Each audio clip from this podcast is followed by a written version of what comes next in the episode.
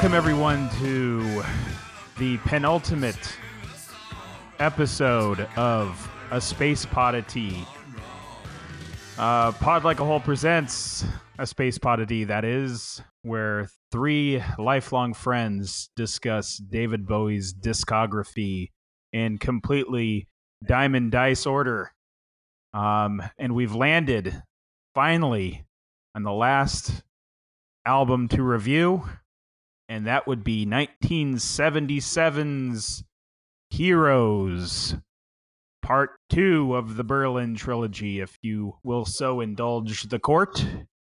Um, very happy to be with Stephen and Eric. And uh, if you're first time listener, uh, this is Mark speaking, one of the creators and co-hosts of this thing we call Pod Like a Whole, um, and uh, the Beast with Three Backs Incorporated, CEO, founding member, um, and my God, you guys, I never thought we would get to the final album of David Bowie's discography. I don't know how long this project has been going on, but it's it's been a it's been a journey, let's just say.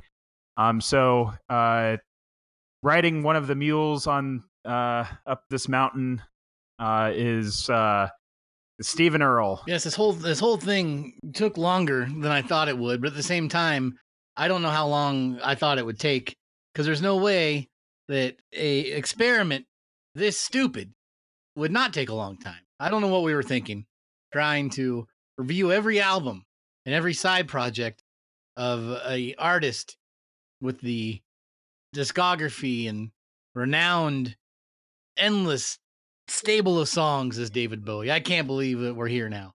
Is uh that that I, I can't believe we've we've ascended the tree, as they say. Uh Siddhartha, I believe. Maybe that's a sex thing. Uh, it, it might be. I mean, we can uh, look up chapter five in the Kama Sutra, and I'm sure we'd find something. Or we could just ask Eric's parents. I just I just have to say that you know, if one were ever to be as foolish to continue such a uh, a, a, a series of further experiments, let, let let this be a lesson to us on uh, the endurance it takes to tackle an an, an artist's entire discography. A career that probably spans like 50 years or something. yeah. Yeah.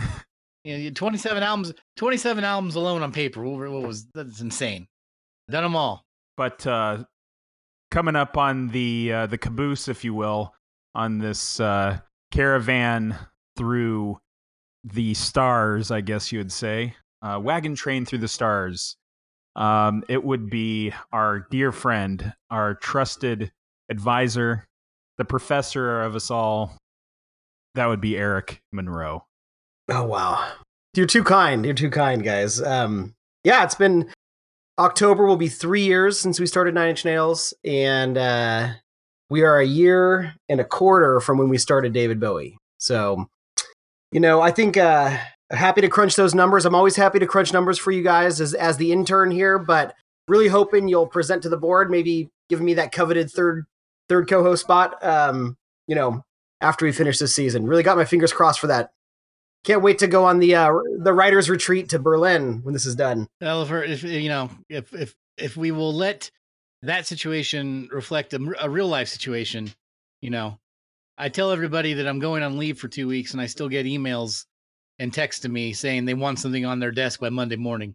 Um, so Eric, what I'm trying to tell you there is that you know, yeah, sure, we might be listening to you, but we're not. Anyhow, um, super. You'll you'll you'll get that promotion somewhere else on another podcast.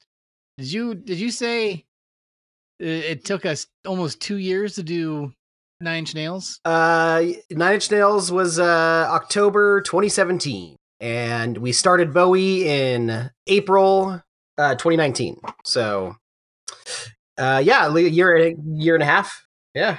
Well, we started when we first started. We were doing one. We were doing one a month for a while. So well, folks, you know, we really leaned into it and we've made this a tight machine that just keeps chugging with content that goes out to you on an almost weekly basis. And we're pretty close. I mean, bi weekly, Bi-weekly is the, the standard, and sometimes we, we clear that. So right now might be a good time for you to go over to patreon.com forward slash pod like a hole and reward us for all our hard work. Thank you. Uh, yeah, I mean, the reason Nine Inch Nails season took so long is because we had the great idea that only one of us, namely me, was editing most of those episodes. And uh, That was your that idea. was my idea. And boy, oh boy, uh, cooler heads prevailed on season two. That's why we were able to turn things out. The whole division of labor, uh, it certainly, you know, holds some truth to productivity and efficiency. I mean, I've been getting one done a week for the last uh, for the last uh, month, but it's, it's fine. Don't worry about it. uh, yeah, the the phrase uh, quantity over or quality over quantity. Wait, wait, wait, no, no, no. Quantity over quality comes to mind. So yes, Eric. Um, I don't know if I'd go bragging about all the episodes you've put out, but that's fine. Ugh, so much blood, sweat, and tears. I, I do appreciate all of the the last I think month and a half or maybe two months that you've been having to be in the editing room. So listening to me and Steven uh, talk for that long, um, I'm sure that uh, it's enough for you to do a Jack Torrance up at the Overlook Hotel. All right. Oh, yeah, I agree, Mark. I already praised him on either the last episode or the episode before, so you don't need to do it again. I'm not. I'm not. Fish, I'm not fishing, fellas. I. Uh, Once per I, I'm lucky to to have the. T- I'm lucky to have the time during summer break. So that uh, that patented Eric editing that all you listeners are, you know, all you Eric heads are loving. That's that's about to come to a, an abrupt end. Um, at least at least for this season. So Well, next. yeah, that's true. Yeah. All right. So uh, we've already. Uh, it, it seems, looking through my notes, the records, the archives, if you will, we've already discussed the year 1977 when we had our uh, returning champion Joe Vieira on our low episode. Um, it's unbelievable that both Low and Heroes came out roughly the same year, and let's not forget that both The Idiot and Lust for Life also came out in 1977. It was a very prolific year. Is that that's correct? fucking insane. Yes. Yeah. Yes. yes. that is That is So we will, not, crazy. we will not be going through. We will not be going through and doing the pop culture because we've already covered it. Gentlemen, I'm checking my notes for season three. I don't think we ever get to do pop culture again. We've covered all the years. That's uh, we're not. You know, that's. I think. I think we've done our last pop culture review. What am I going to do with all this free time now? I mean, all the, the the sleepless nights I've been researching each year and and writing down notes upon notes and and now it's going to just free up. Maybe I'll get a new hobby or something. there you go. You'll put it into uh I don't know, something equally as uh I don't know where I'm going. I'm trailing off here, Steve. Maybe I'll I'll finally get my PhD. Oh no, I'd like. I'd, I'd like. To, actually, I'd like to. I'd like to think about that. Let's unpack that. Eric, so it takes you hours to prepare that notes and notes the night before. So what do you do? Do you go to your phone and then you pull up your bookmark that says year of 1977 and save it the night before, and you don't look at it again until you're recording the next day? Because typically that's been your your process. Is you're you're reading it while we're hearing it for the first time, sure. unless you're a terrible reader. Both things. Yeah, yeah. Yeah. Well, I, I, I- find the website and uh, I spend hours finding the one website, and then I don't read it because I want it to sound like I just have this knowledge in my head. You know, like I'm just, I'm just uh, like, a, like a professor, as Mark called me earlier. So I have to give that spot spontaneity. That's a little look behind the sausage maker uh, for you all out there. But Yeah, and, and since and since we don't get to do the years in review anymore, that might mean it's the last time that you've heard about sports, it's true. or maybe not. You know what? You know, let's uh, let's hear that song one more time. Ah, yes, sports. hey, Mark, did you watch any uh, baseball this weekend? You know, I did, and I got to tell you, um, having no fans in the stands for for baseball, there is definitely it's just not the same. Um, the spontaneity of the crack of the bat and hearing the crowd go wild in real time uh, brings a little juice to the game, uh, rather than cardboard cutouts and stuffed animals. I do love baseball. I do. I love it. Um, but it's just it doesn't seem to have as much urgency and I don't know excitement. I think it, it it's a sport that truly needs that tenth man in the stands. You know what I'm saying? Um, what are you thinking? What are you thinking? Uh, well, you know, I'm glad it's nice to have a distraction, but at the same time, I just I'm just like a 60 game season. Everybody has to worry about getting sick. Uh, there's stormtroopers in the streets. We have a pandemic going on. Um, I just don't. I feel like there's other things we need to be figuring out right now, and I yeah. I can't get my heart into it like I want to. That that being said, I I I listened to a few games on the radio this weekend, and that was enjoyable to hear the announcers again. Uh, it was very interesting to me that based upon the play, they would have the crowd react accordingly. And I actually want to look into the science of this is that do they have someone doing that live? Or based upon where the ball goes, is there some kind of like sensor that, that knows that, okay, that's a home run. It better sound like a home, a home run crowd. Or, uh, you know, loose ball uh, behind the behind the catcher. Oh, he's stealing third. You know, are these things automatically triggering these crowds, or is someone doing it live? I think someone's doing it live. I think someone's at a soundboard and just pulling in drops. Because uh, from what I understand, they're pulling the crowd noise in from uh, a uh, MLB The Show, uh, the the game that you can find on your PlayStation Four. Um, and I think Fox even put in like virtual fans, uh, which was also kind of strange. Yeah, they look like um, they look like and and and there's only like ten models, and they keep cutting and pasting, and it looks like a a battle scene from 2001 uh, movies. That's a dream job for me, just to be the guy that makes that the the fake crowd. Oh God, I'd have so much fun with that. But. all right, well that's it for sports. That's that's all you're ever gonna get. Goodbye, sports. We'll miss you until our offshoot podcast hits, where we force Eric into learning all about um, MLB, NBA, the NFL, and maybe the NHL uh, in our sports hole. Can't wait to edit. Oh. Each episode is going to end with a uh, Eric being pop quizzed off what we just talked about for two hours an episode. It's uh, gonna be fantastic. Every wrong answer great. gets a punch. It's a punch right in the kisser. Put you back in the Skinner box. Um, all right, so we've gotten some housekeeping out of the way. So, uh, what was David Bowie doing in the uh, in the fall of 1977? Eric, was tell me what's going our, on there. Our, our boy DB was doing a lot. He was doing a lot. You know, like we said, he he already put out two albums that year, starting with The Idiot, following it up with Low. Talked about both, and both are. I mean, I think you know, for the most part, we agree are all timers, or at least uh, you know important works.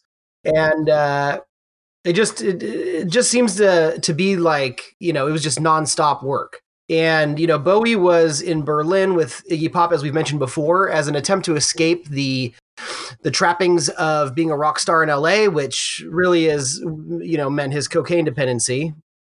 And uh, he did not fully kick it you know, in his time in Berlin, Steve, you sent a, a couple pages from uh, a book, and, and I've seen this before that there, you know, there were he was still dabbling up and, and, and probably into the the Let's Dance era, but um, yeah, but I mean, I, I think it was like uh, he he kicked his addiction.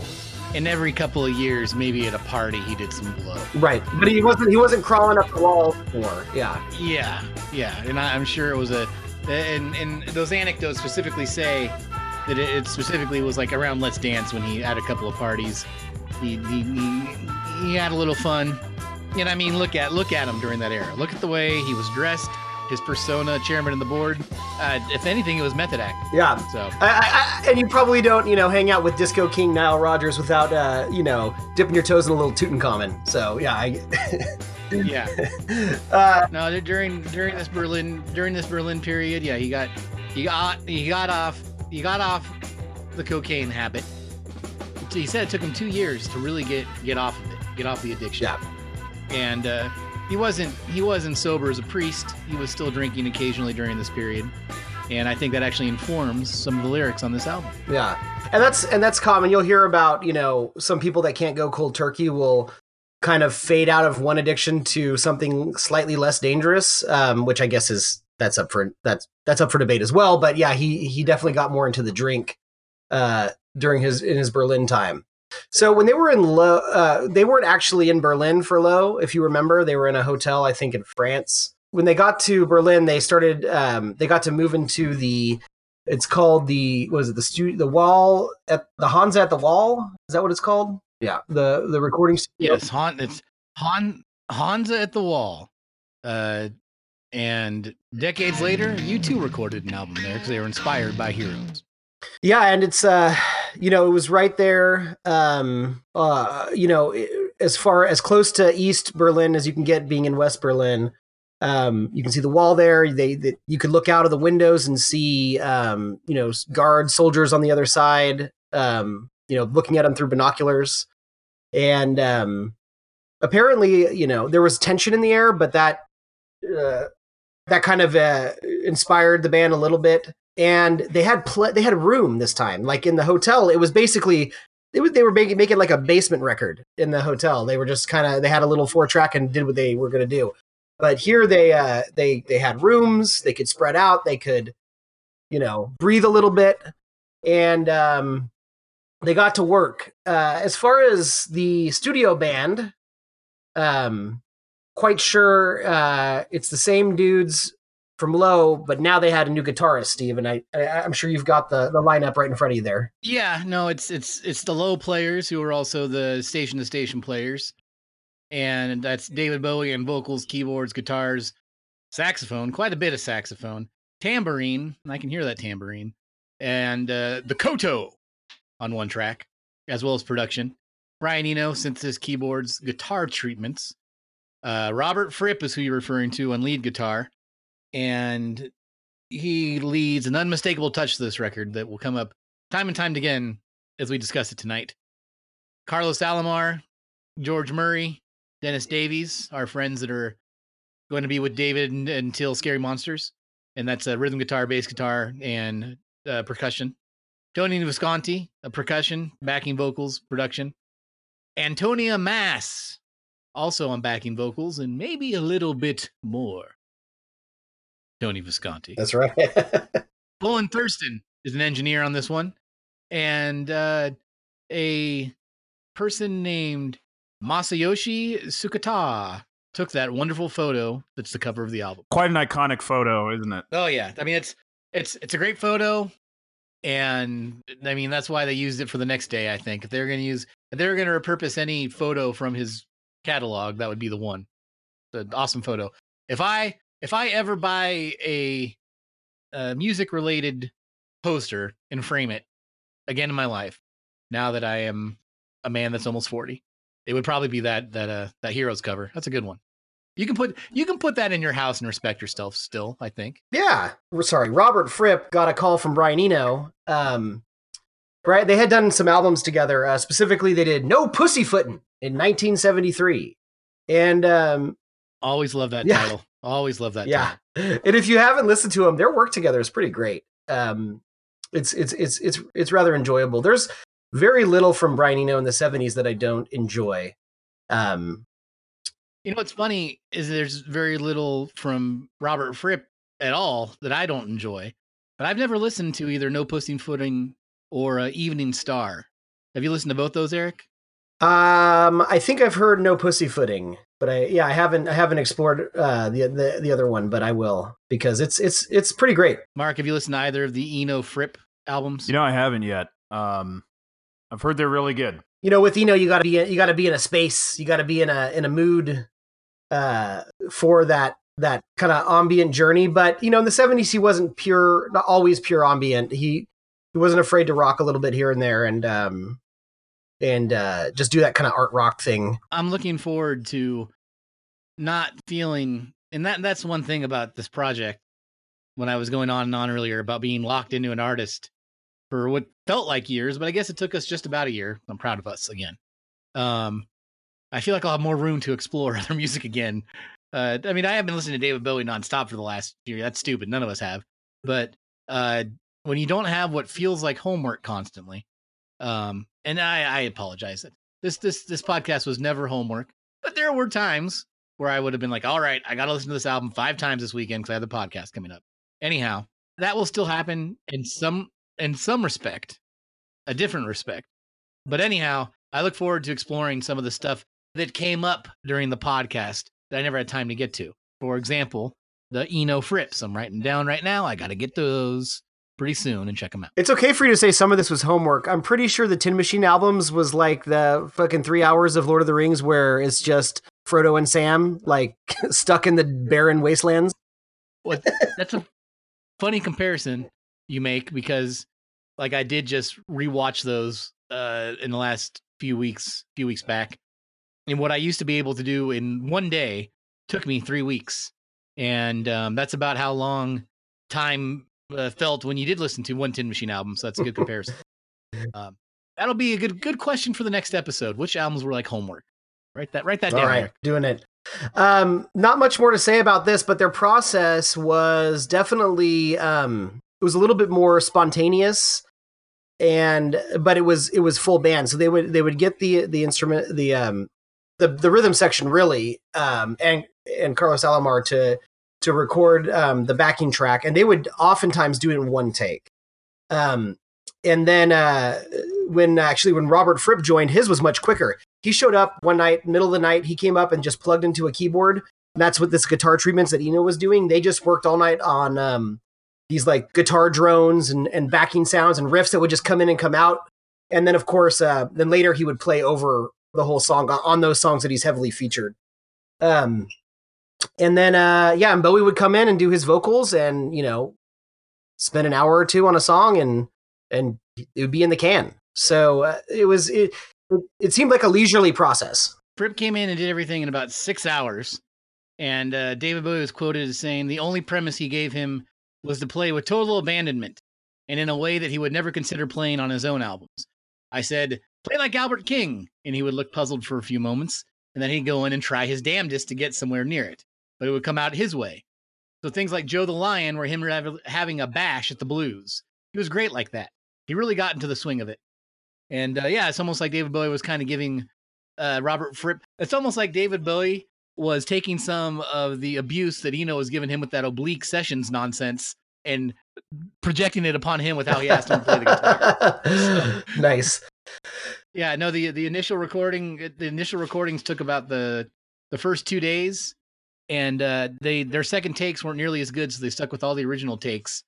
And um yeah, those scratches, if you will, became what they they built this this album off of. Yeah, th- and those, you know, that this is one of his, you know, I one of his strongest backing bands, and it just shows you how they were working like a working like a clock, um, and that's why he could put out four albums in a year. they knew what they were doing. Yeah, and apparently, I, I don't know, you know, the the the low album, you kind of get this sense of, uh, uh, you know, Bowie specifically said he wanted to retreat and start to de decompress and get in touch with his human side again. Heroes has an energy to it that it's hard to put your finger on, but they already did say that due to the atmosphere, uh, there's times it was frightening and, and gray, and you kind of see that. But in the recording of the album, I guess all the guys were having a great time, and um, Brian Eno remember just a lot of just a lot of joking all the time, which makes sense because uh, you know Dave Bowie's a pretty funny guy when he wants to be, and these guys are all comfortable with each other at this point. Nobody was meeting each other for the first time. And even with having Robert Fripp get there, they've all met him in the past, I'm sure. So uh, it seems like it was a pretty pretty fun recording session. Uh, uh, according to accounts, yeah, Bowie was was at top of his game the whole time. He was j- enjoying himself. It was uh, it was just a very just jovial experience for the for the for the team. So what I, what I what I find amazing is that you know we've talked about yeah, Bowie did take inspiration from Iggy Pop with the you know, Iggy Pop would just kind of walk up to the microphone and start singing. And Bowie, you know, with his uh, cut up lyric techniques and, you know, he's, it, it's just, it's amazing that on an album like this, the lyrics were true, or yeah, the lyrics and actually the, the vocals and the vocal stylings were an afterthought there, or not an afterthought, but they were the last piece of the puzzle and they were done on the spot. And for the majority of these songs, I think everything fits in its right place quite well. It's pretty, just goes to show again, like you just said, Eric, that they uh, they're all the top of their game here. Everything's fitting together incredibly well, even though so much of it is being come up with right there.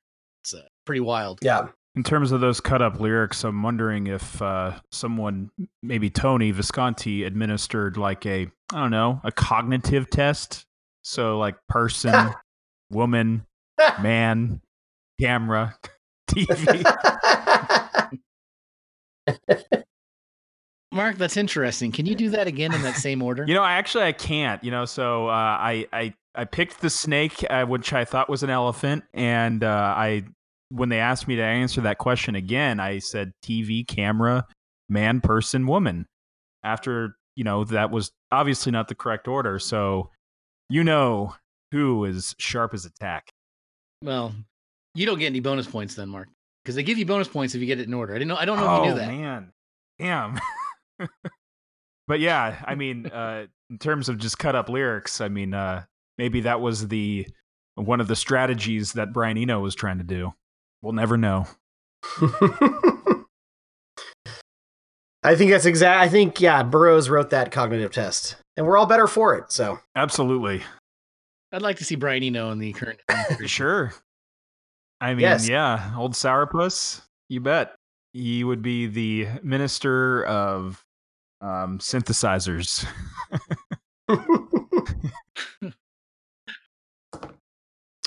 All right. well, I'm ready to get into this, guys. If you are, well, unless oh wait, we got to talk about uh, how was how was this bad boy received? So uh, it it hit like an atom bomb, uh, meaning that it made a quite a lasting impact at the time, and then it resonated throughout history as being a very influential record. RCA Records, um, the label that put this out, marketed it as uh, there's old wave, there's new wave, and then there's David Bowie, um, a man unto himself. That's great. Whoever whoever came up with that needs I know a raise. that's clearly you take the weekend, uh, the afternoon off, get yourself something nice to do. Um, but uh, I mean, at the time, it received extremely positive, uh, positive critical reception, uh, receiving album of the year accolades uh, towards the end of the year. Um, you know, John Lennon went on record saying that when he was making Double Fantasy, he wanted to make an album just as good, if not better, than Heroes. Um, Rolling Stone uh, really gave it to Brian Eno for his contributions. The Village Voice critic Robert uh, Christgau, uh, he was a little less receptive, uh, quote unquote, um, to Eno's instrumentals, and he preferred the back half of Low versus the back half of uh, Heroes. Um, I probably would tend to agree, but maybe we'll get there as we go through the tracks.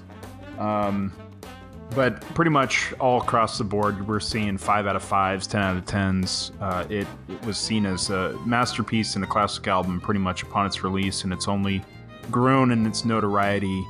Um, and commercially, it was probably the best selling out of the Berlin trilogy as well. So um, the monster hit of Heroes and um, some of the weirdness apparently just it was a challenging record for a challenging time, and his fans and critics really appreciated what was going on. Would say it was like the OK Computer of its day. I mean, there was so much ink spilled about Radiohead's OK Computer that it was pretty much uh, the record that saved rock and roll, quote unquote. And you know, this is the one that apparently um, just established David Bowie as just an artist with so much creativity and and scope.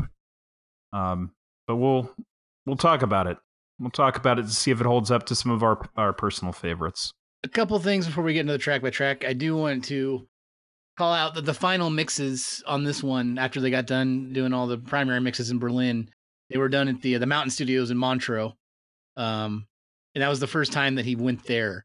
And if I recall correctly, he worked at that studio many many times afterwards. Correct? That studio would, would every time he got out, it pulled him back in. That's that's where he did his '80s, his all of his '80s mixing, Yeah. and um, a little past that too. So yeah, Yeah. Uh, as far as critical reception goes, to Mark's point, uh, NME named it the album of the year in 1977. It's a little little feather in his cap. I'm sure he really cared. And uh, for this album, he he he did a lot more um, promotion than he did for Low. Uh, he did a lot of interviews. They filmed the video for Heroes, which is a fantastic video. And incredibly simple. We'll talk about it more when we talk about the song Heroes.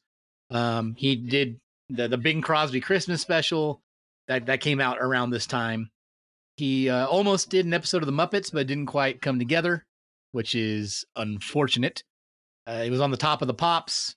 Uh, just in general, a lot more production or a promotion, and also they released the single in French and German as well. They really, to Mark's point, pushing that Heroes song. Uh, they they knew they had something special with that song. Oh yeah, awesome. Well, are we ready to dive in? I think we should. Yes, I do believe we are.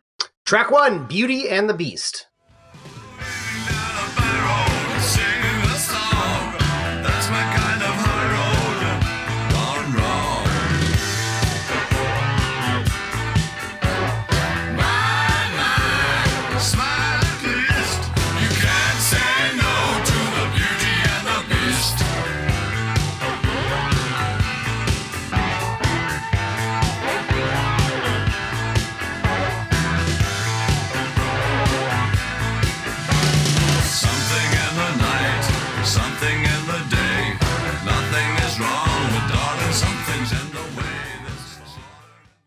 Tale as old as time. All right, so that was Beauty and the Beast. Uh, if you ask me, that's uh, an amazing album opener. It ramps up, uh, as I believe it was said somewhere on our favorite blog, that it sounds like Bowie turning into the Incredible Hulk before our very ears. Yes. um, which I agree, like that ramp up, and then you've got the spronky uh, guitar just kind of going back and forth. Um, everything about this song, everything fits in ex- exactly the right place, even though it does feel kind of like it's breaking down, but it's being held together by, you know, uh, Elmer's glue and bubblegum, but it just is so fucking great dynamically. Uh, Bowie is bringing an excellent vocal performance, and surprisingly, this was released as the second single after the self-titled song. Um, but uh, it's it's a great song. I love it. Home run. Uh, Eric, tell me what you think. Yeah, I I love how it starts up with just the you just hear the synths and the noises and everything just starts, you know, uh it's like trying to trying to turn a turn a lawnmower over. And then once it once it kicks in, it's it's basically like you hear growth. Um all the the poppy songs on low um which are like kind of funky but also kind of like synthy krautrock, you hear that, but um it, you feel like they they figured out the production. So um it's a little like you can hear everything a little bit better. Every little piece fits. Um and and i mean yeah bowie goes right right into it. And the lyrics of this are bonkers but um you know essentially uh, this is how i read it right? So and I, I also read a lot of other people's interpretations and you know they believe there's something about the two-sided the the, the double-edged sword of of uh you know drugs um as far as uh you know like his lyrics weaving weaving down the by road singing the song that's my kind of high road gone wrong um kind of an inevitable crash. Um something in the night something in the day nothing is wrong darling but something's in the way um and then you also get like like what he likes to do he sets a theme and then he pulls stuff that's not even related He's talking about there's protest, there's something in the air, there's slaughter in the air, protest in the wind. Um, someone could get skinned. Um, the way I was reading it was kind of like uh, the Beauty and the Beast is like the di- you know dichotomy of of us all, and um, but if you're if you have a uh, uh, if you're if you have a dark spot inside of you, it doesn't you know sober or not, it doesn't matter um, it's going to kind of taint everything. It's going to taint the air, and uh, I feel like that came up a bit in the lyrics. Um, one of my favorite little asides is uh, Tony Visconti's favorite thing to say in the studio when he got frustrated was "Someone fuck a priest." I don't, well, I don't know why, but he used to shout that. So that's uh, "Someone fetch a priest." That that whole line comes from Tony Visconti's. Uh, he always would say it. He he would apparently shout it constantly. Um, and so uh, I like it. Um, and I, I wanted to believe me. I wanted to be good. I wanted no distractions, like every boy should. Um, just kind of that's where he is in his life, as far as, I mean, that's very, very a literal self reflection right there. So it goes back and forth between that and just kind of the, kind of the dark half that that we may all have, and uh, I like it. I like the 12 inch extended version better. Got about another minute and a half to the song and just lets you really that groove just gets under your skin just that much more. So I prefer that version. Um, but uh, what a great opener! And just sonically, it fits with Low. It fits with the whole Berlin sound he's doing. Even the stuff with Iggy Pop, it really fits. Um, but you can tell they've really mastered some of their techniques. It's great. Steven. Yes, I'd, I'd say that right off the bat, the album tells you that yes, this is a continuation of what we were doing, but we're giving the band a little more. And I think this song does a good job of that. It just seems more fleshed out to me while not even remotely abandoning what they were doing before. Just uh, using that roadmap and having more drivers, if you will. Um, and yeah, that sound of like Bowie leveling up or ramping up in the start. I, I you've got him, you know, doing that little vocal workout, but then there's also like some of that Jerry Lee Lewis piano pounding going on as it builds up. Uh, it's just that Jerry Lee Lewis piano pounding is going to come back on this album a few times, and it's a it's a it's an element they stick in there right from the start, and I think that's cool because so much of it is icy and synthesized and processed, but then there is a very organic piano element that comes on this album uh, occasionally. Um, I like on this track that Bowie uses like three different vocal stylings. Um, he uses the like you know weaving down a by road, singing a song like that's sardonic, cold Bowie, and then during the uh you can't say no to the beauty and the beast. It's kind of a more of a spastic Bowie. But then during that one section you talked about, Eric, I wanted to believe me, I wanted to be good. Um, he he switches his tone up a bit, and also just for that section of the song, Dennis Davis uh, changes the pace of the song just for that section, and it becomes even more danceable than it already is, just for that that one little bridge verse there. Um, that's pretty cool, and yeah, to the pace of this song, it is a very strangely, and this is going to happen on this album a few times, danceable song. Uh, you you could you could get in the dance floor to this song.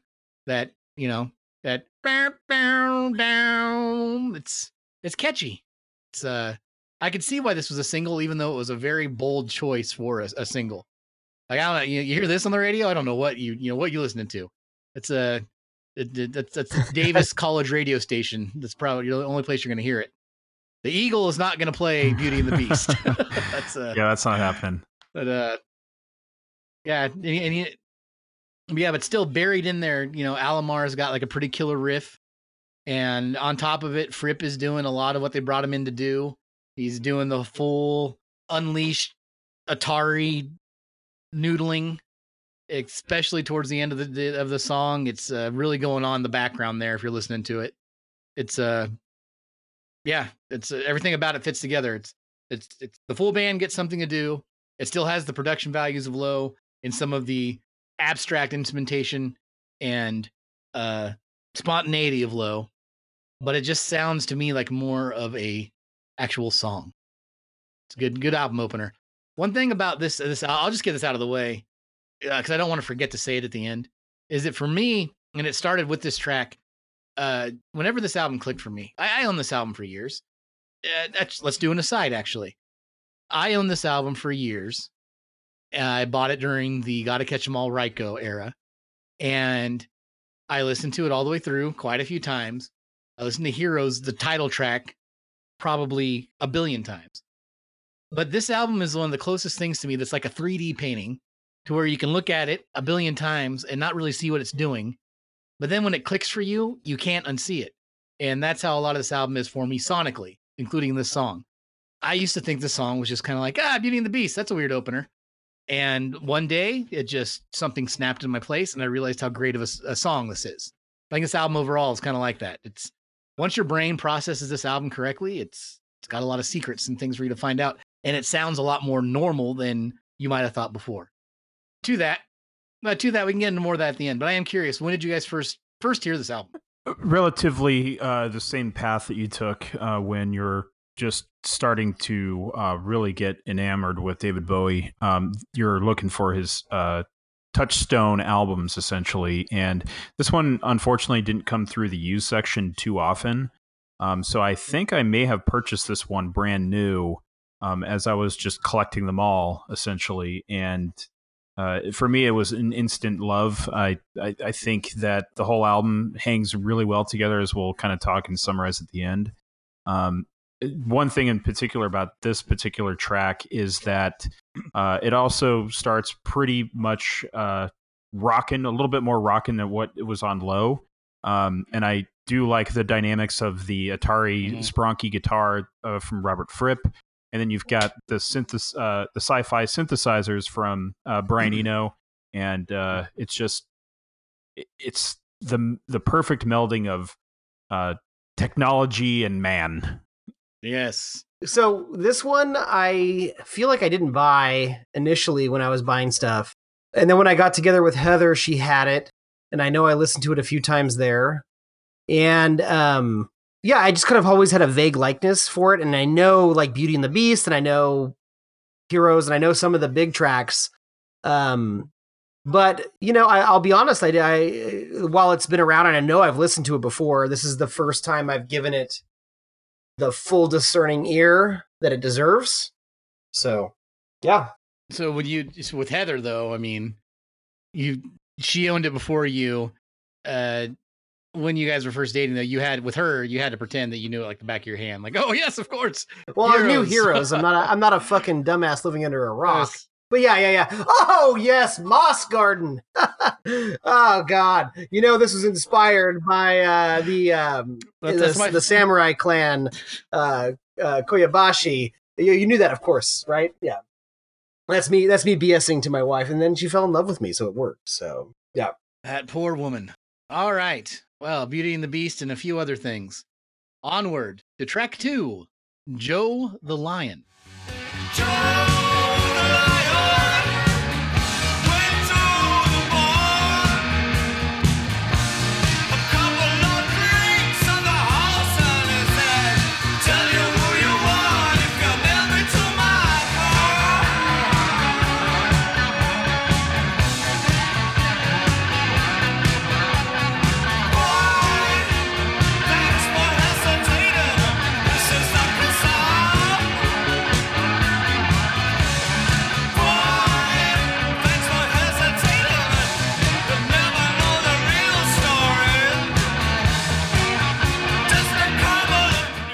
So that was a little bit of Joe the Lion.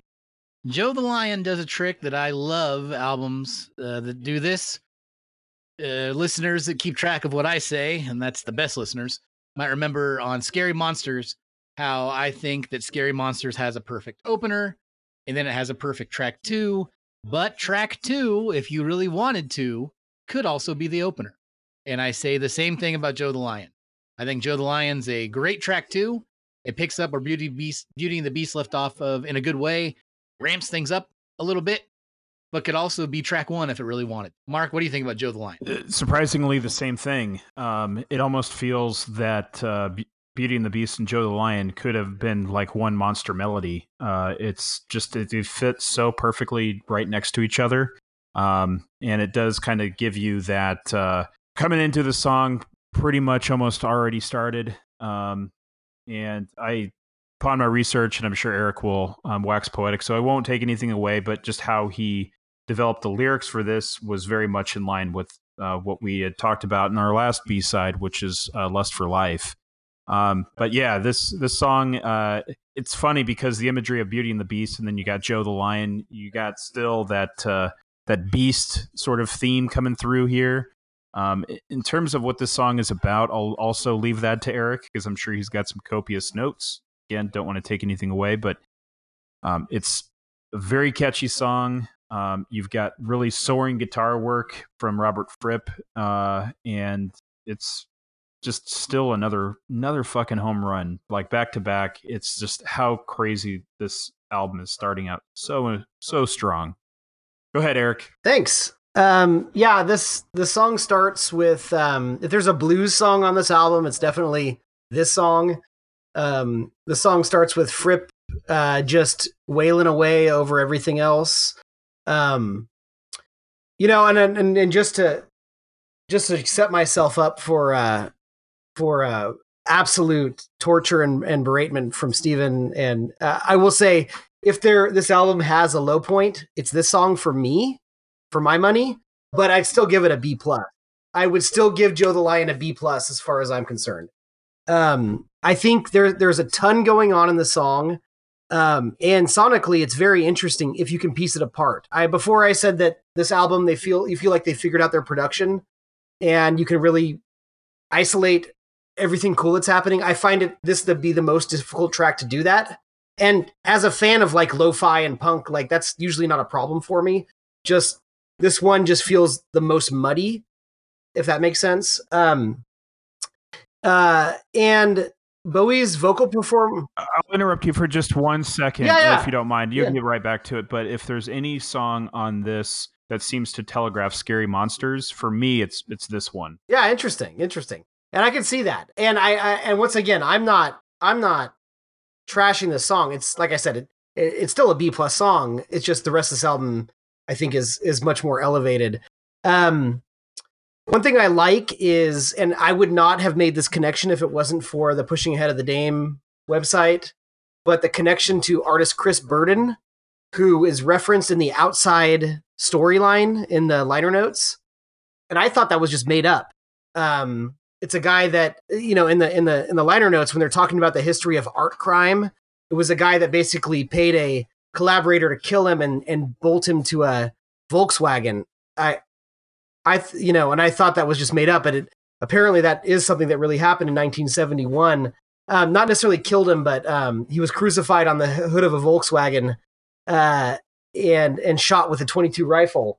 And this song is about essentially what Bowie wanted outside to be about, which is like when you know this very Nietzsche like humans don't need God anymore. So what do they do? They they they uh, with art they can play God. They can if you can create whole universes through that. You don't need God anymore. And that's what essentially this song is about. And I do like that. I like the connection to outside with that. Um, some points when he's singing, it seems like he's lost the thread a little bit, and he's just kind of shouting out lyrics, and there's no real melody or rhythm to it. It's probably intentional, um, but I don't think it, it services the song very well. Um, there's a few little bridges where that happens in in the song, um, but uh, that doesn't change the fact that it's a lot of fun. The backing band is doing great, and Fripp Fripp's uh, uh, this is probably the Albert King song on the album. I would have to assume. Uh, Fripp's bluesy bluesy riffs are are, are amazing. Mhm. So once again, B plus song. If I had a, a valley on this album, it's this song, but I still love it. I would never skip it. Yeah, Fripp's doing two things on this track. I like that opening. I did not do it justice, but you know what part I'm talking about. But then the part you're talking about, Eric, the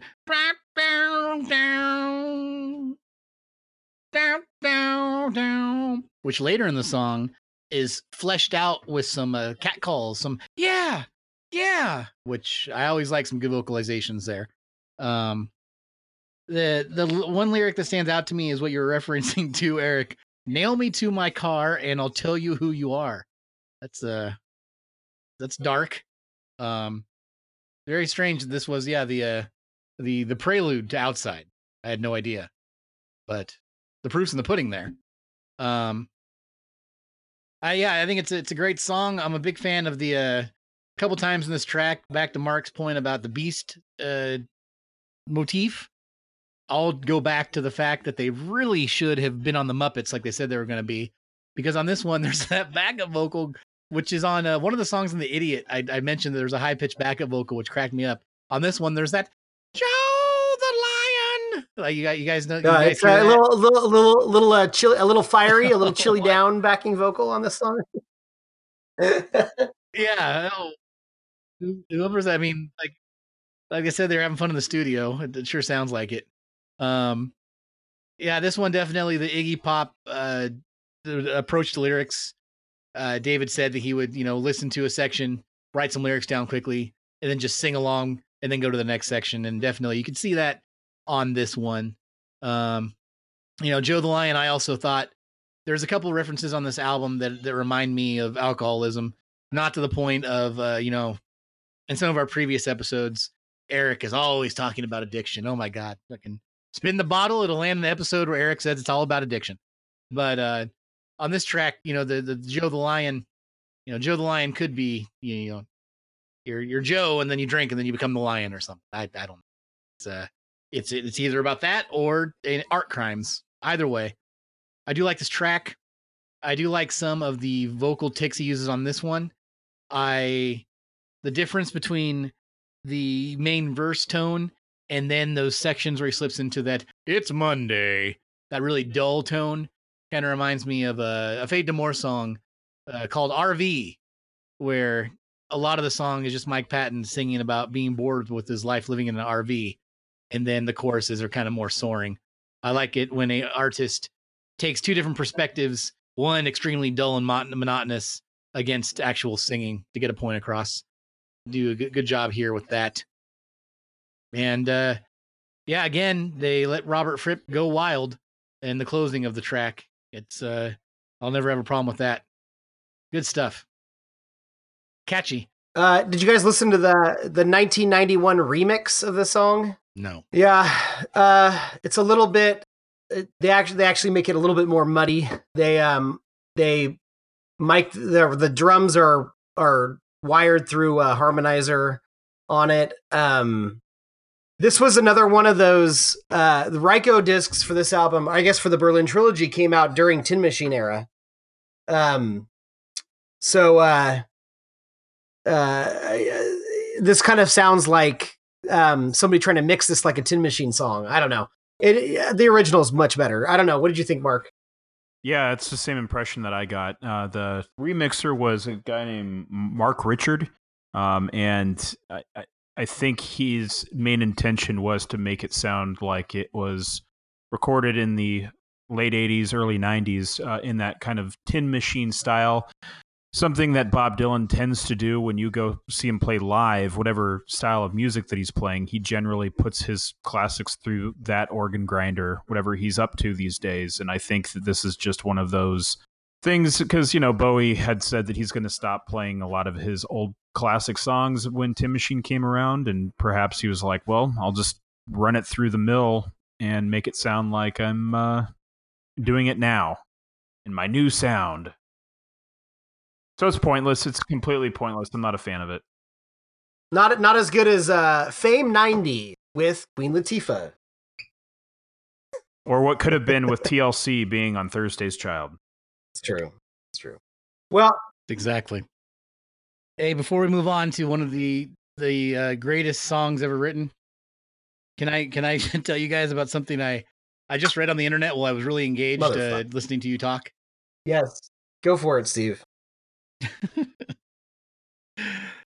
uh, there's this quote from an old Vulture article with Lou Reed, and they ask Lou Reed, "Sirius's impending merger with XM is anticipated to boost earnings. Do you own any stock in the company?" Lou Reed's response: "What are you, a fucking asshole?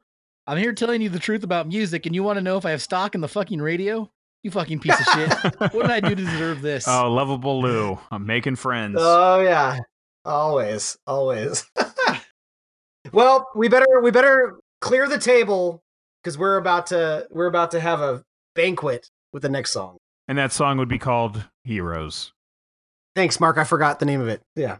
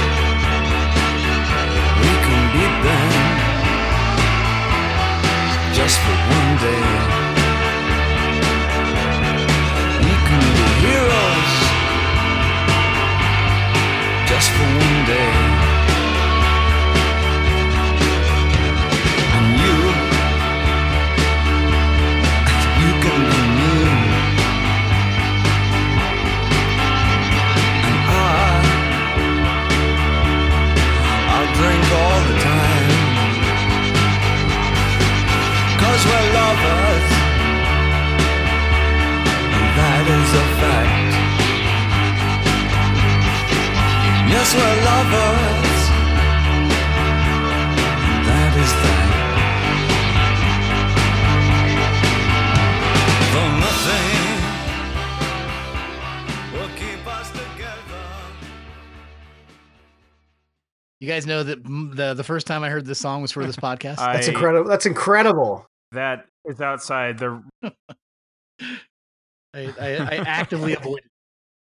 Well, since you've actively avoided it and you've had virgin ears, Steve, why don't you lead off our discussion on the song "Heroes"? I actually that's that's a that was a lie. Um, I don't I don't remember the first time I heard Heroes. It is a song with such enormous weight and presence that it feels like it's been around all my life. I definitely know that uh, when Mark and I saw Godzilla and the Wallflowers version of it came playing during the credits, which was also a single that summer, uh, I probably started thinking, you know what? I think I want to go listen to the real version of this song. Um, which is interesting because around that same summer, M2 was also playing the original video quite a bit. And that sticks out in my mind. The the the video and this song are linked quite a bit whenever I listen to this song, which isn't a problem because all the video is is David Bowie standing in a dark room with some backlighting, I believe, and he's singing the song. That's all the video is. Yeah, Do you guys remember the first time you you you became familiar? I mean, Eric, you were saying you you know you were familiar, you knew of this album, but what, what- Eric, do you remember the first time you might have heard Heroes or acknowledged his presence, the title track? Uh, acknowledged it, yes, because you know one of my earlier listens of the album, I I didn't connect the song, the album title to the song, and then when it came on, I was like, oh shit, I feel like I've known this song my whole life. Um, and then every time I've listened to it, it's just if there is one song that he's done that appears to have influenced the future of music, I feel like it's this song. It's just uh it's it's it's noisy but it's catchy. It's it's basically like creating alternative rock. I probably said that before about another song of his, but this one, I mean it. creating alternative rock in in in, in a in a 6-minute track. And uh um yeah, I mean I I can't remember my first time. It just it's always I feel like it's always been circling my dome somewhere. Mark, do you have do you have a similar impression that this song is just always there? it really is always there. I mean, my f- very first time that I heard it was most likely on a, a best of collection. Um, it was probably Changes Bowie, um, and it's it's an iconic song for a reason. Um, in any given day, it could absolutely bring tears to my eyes. Um, his his vocal performance at towards the end, where he's really just screaming his guts out or singing his guts out with "You and you will be queen." Uh, uh, so so good. I uh, everything about this song, uh, like to Eric's point, it did make its mark on how influential. I mean, if you just look at like Moby's output, uh, his guitar tone that he whenever he does play guitar, um, he he tends to use that same guitar tone that Fripp is using here. Um, you could certainly hear that on his single um, off the post play album, which was called 18. Uh, his first single for that was "We Are All Made of Stars," and it really does sound like this song. Um, another little fun tidbit is uh, when Dave Gahan, uh, lead singer from Depeche Mode, um, he was basically discovered by singing a cover version of this song by Vince Clarke, who went on to be one of the founders of Depeche Mode, and then went on to you know do Erasure and uh, I, I think he also did Yaz too, or Yazoo. Correct. Yeah, Yeah, correct. Yeah, yeah. Um, uh, Eric, you, they uh, uh, in upstairs Depeche in Eric- Mode co- Yeah. Upstairs at Eric's. Depe- Depeche Mode covered this song too, like uh, two years ago, right? Yeah, they did. We'll get to the uh we'll do at the end of our talk of this song, we'll do a covers roundup. Yeah, yeah. That's Uh, uh, it's absurd. This song is it it it.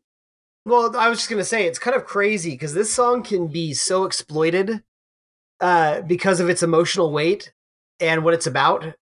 Like it can be played over commercials, and, and, any other song would be in danger of just losing its importance over over saturation. but somehow when you isolate it and you just listen to it, you think about what it's about, you think about where you are in life while you're listening to it, it just it it it just doesn't falter. It still stays strong. It's crazy. Well, like Eric, I got I got two notes. I got two notes to speak to that. Is it two of my notes? One, I yes, I, I I wrote down that this song is one you can mold to fit your situation, no matter what it is. To your point, and also it strangely it strikes the balance between being sad and at the same time triumphant, like few songs do. You can you can pick which mood you want this song to affect. It's insane. Well, and that's what that's what it's about. Really is. It's it's it's not as triumphant as it sounds because let's be honest, the music is triumphant as hell. It's three guitar lines. Steve, you you you sent us that Tony Visconti video of him talking about the making where they isolate each track. And the fact that it starts with a just a rousing bass line, three guitars over it, and two of those are just drone guitars, like uh, Eno affected Fripp licks. And then uh, Well, yeah, Fripp. What Fripp was doing, what Fripp was doing there, a lot of people um mistaken that sound for uh, what an EBow, I believe. And no, what it is is just Fripp just was looping and looping, and Eno was taking loops, and they were Fripp was playing against his own loops, and then Tony Visconti was layering those three loops on top of each other. And like to your point earlier, when you're saying influencing future music, I think the Edge took a ton of his echo effect from inspir to good uh, for good cause. I think the Edge is awesome at that.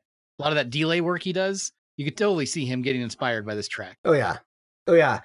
Um the uh the the song too is like it's a lot of images very much inspired by the by the wall that they're at, but not not just that. It's it's it's basically about a doomed a doomed relationship.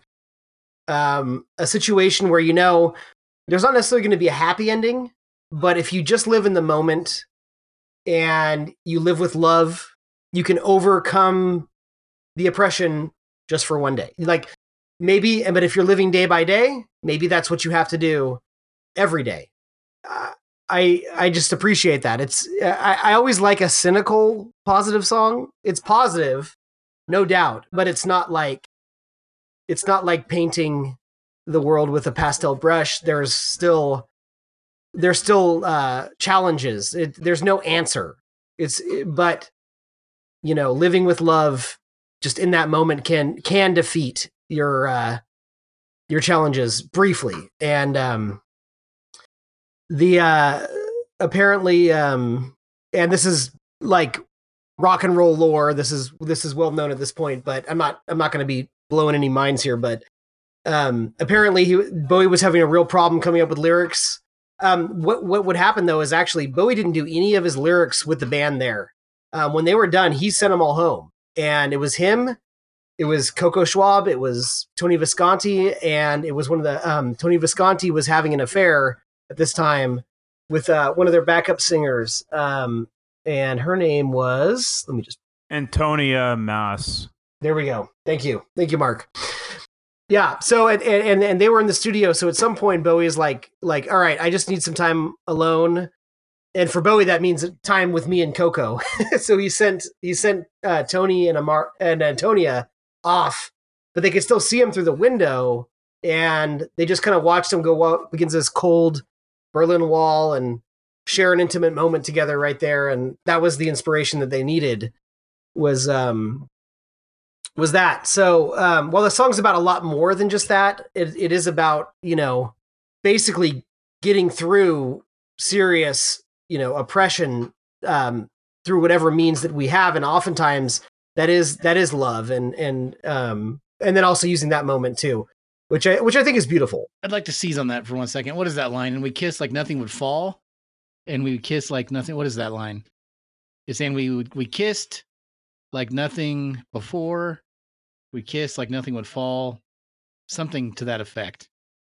And uh, yeah, that was you're you're you're right that uh, he he was inspired by uh you know being a peeping tom at Tony and um oh oh Jiminy Christmas Antonia? Amari.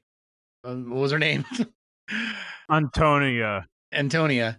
And uh, yeah, d- uh, that the- I, I implore all listeners to look up. I'll po- I've already posted it on the, the Facebook before, but our our really robust Facebook page.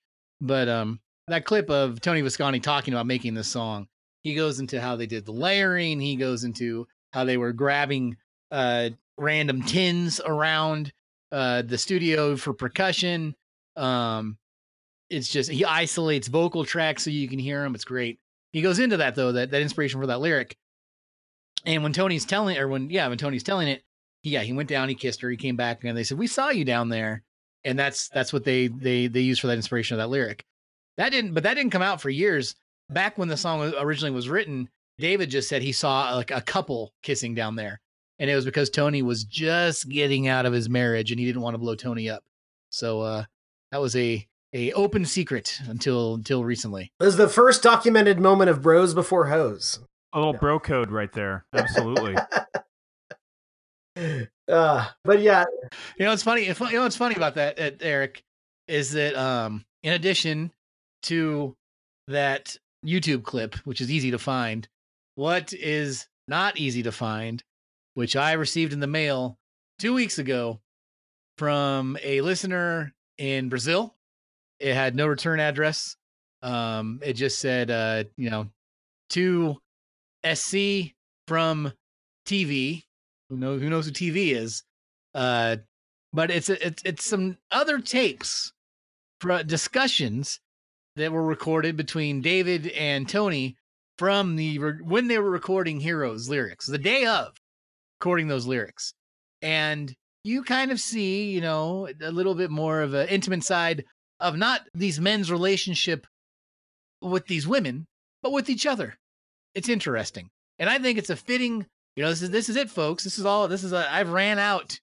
I've uh, I've gone to eBay, Reddit, uh, the dark web, uh, the wet markets where the uh, COVID Pirate Bay. nineteen allegedly came from, um, the Placerville swap meet, Pirate Bay, Placerville swap meet, Denios, um, and I've gotten I've I've I've picked up every scrap of discussion between David and Tony you could find throughout the life of our podcast. And I certainly hope that someone from the Smithsonian is listening because I think that uh, these discussions are worthy of being put into the Smithsonian. And this will be the last one that we hear. Let's hear it together.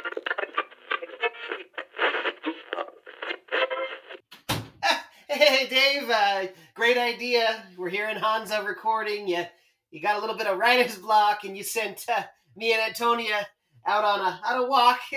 I, I went and got some uh, some ice cream at an ice cream stand, and uh, she went the other way. We walked uh, two. Oh, Different- oh, oh, really? That that's that's where you were, huh? You went an ice cream stand. Tony, tell me uh, what flavor ice cream? Uh, it, it was uh, fish and chips. I mean, uh, uh, oh God, it. it yeah. Uh, yes, I, I thought so, Tony. Uh, anyhow, that's fine. Uh, we'll, we'll do what you need to do. Uh, uh, I am having uh, some trouble here. I I am trying to work out this verse on heroes, and so so far, so far, I am so happy with what we've done with you and Brian and the ever amazing Mister Fripp who I hope does things for decades to come, dressed as the little gentleman that he is. But I um, I need these these these verses for heroes. I I just don't have the punch as the song goes on. I mean, we're layering and layering, but you know the I'm looking at these lyrics here and the uh. I I stare outside and I, I wonder about that wall out there, and I've wrote some things down now. Recently, noticing some things going on outside. Someone maybe kissing by the wall. I know. No. Okay, come on. Don't. Please don't tell Ethel. Just don't tell Ethel, okay? I I don't know what you're talking about, but I would like to sing about it. But as I sing, ab- I mean, listen, listen, listen. I I am trying to really emote here. I I remember by the wall. I just I Tony. I don't know. What am I missing right now? What am I? What can I use? Do you have any suggestions, Tony? Oh yeah, I got a lot of. I could pull out my flute. I've got a South American pan flute, a recorder. I got a you know good old fashioned classical uh, metal one for you. And yeah, yeah, absolutely. Let me just go get my bag. Mm. You know, we- are, we're already getting getting pretty zany on this album. I mean, we haven't gone full oblique uh, challenges now, or whatever the hell Brian calls it. But uh, I don't think any of this will do. Can you just? I mean, when's the last time you sang, Tony? I, I, if I recall correctly, when uh, you were showering at our uh, our holiday in Monaco, I, I heard you pipe up. I mean, could you uh, sing along with me on this track, maybe?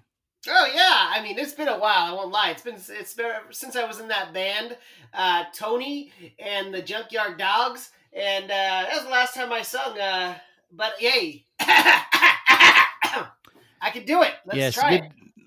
Old Tony and the Junkyard Dogs, a true proto return of Bruno, if you will. Um, all right, let's give it a go.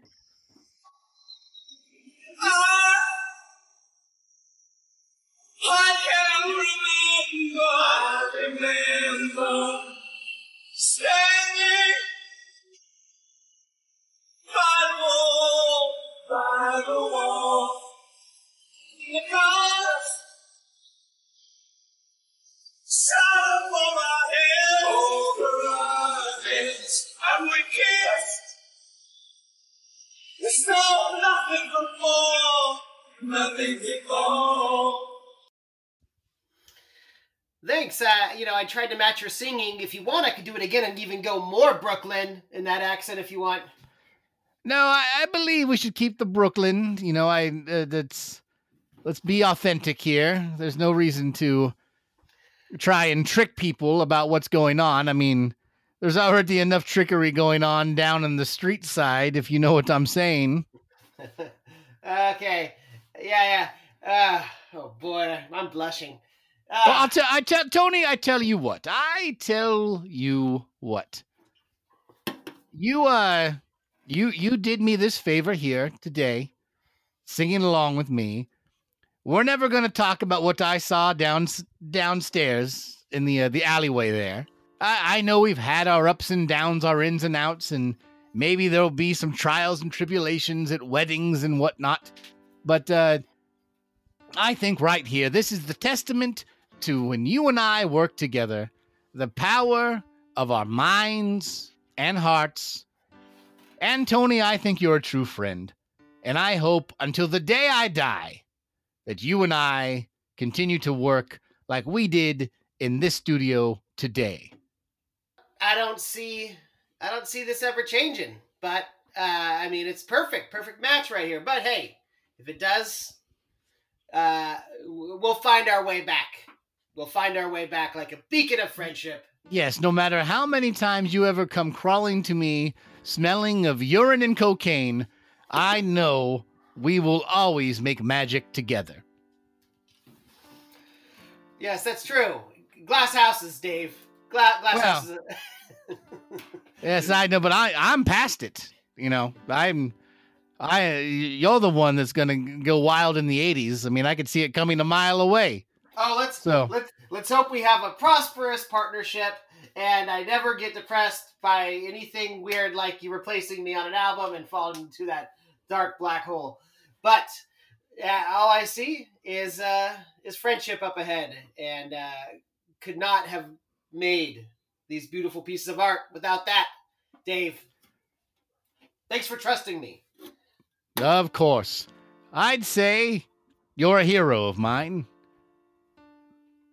and and you, Dave, a hero of mine. In fact, that would make Great. us a couple. Uh, that would make us a couple of. Well, yes, we've already picked out the album title for this one, but sure. Ah, all right, Dave. Let's do uh, let's do the last round of vocals and uh, wrap this up and start planning our next album. Oh yes, oblique strategies. Here we go again.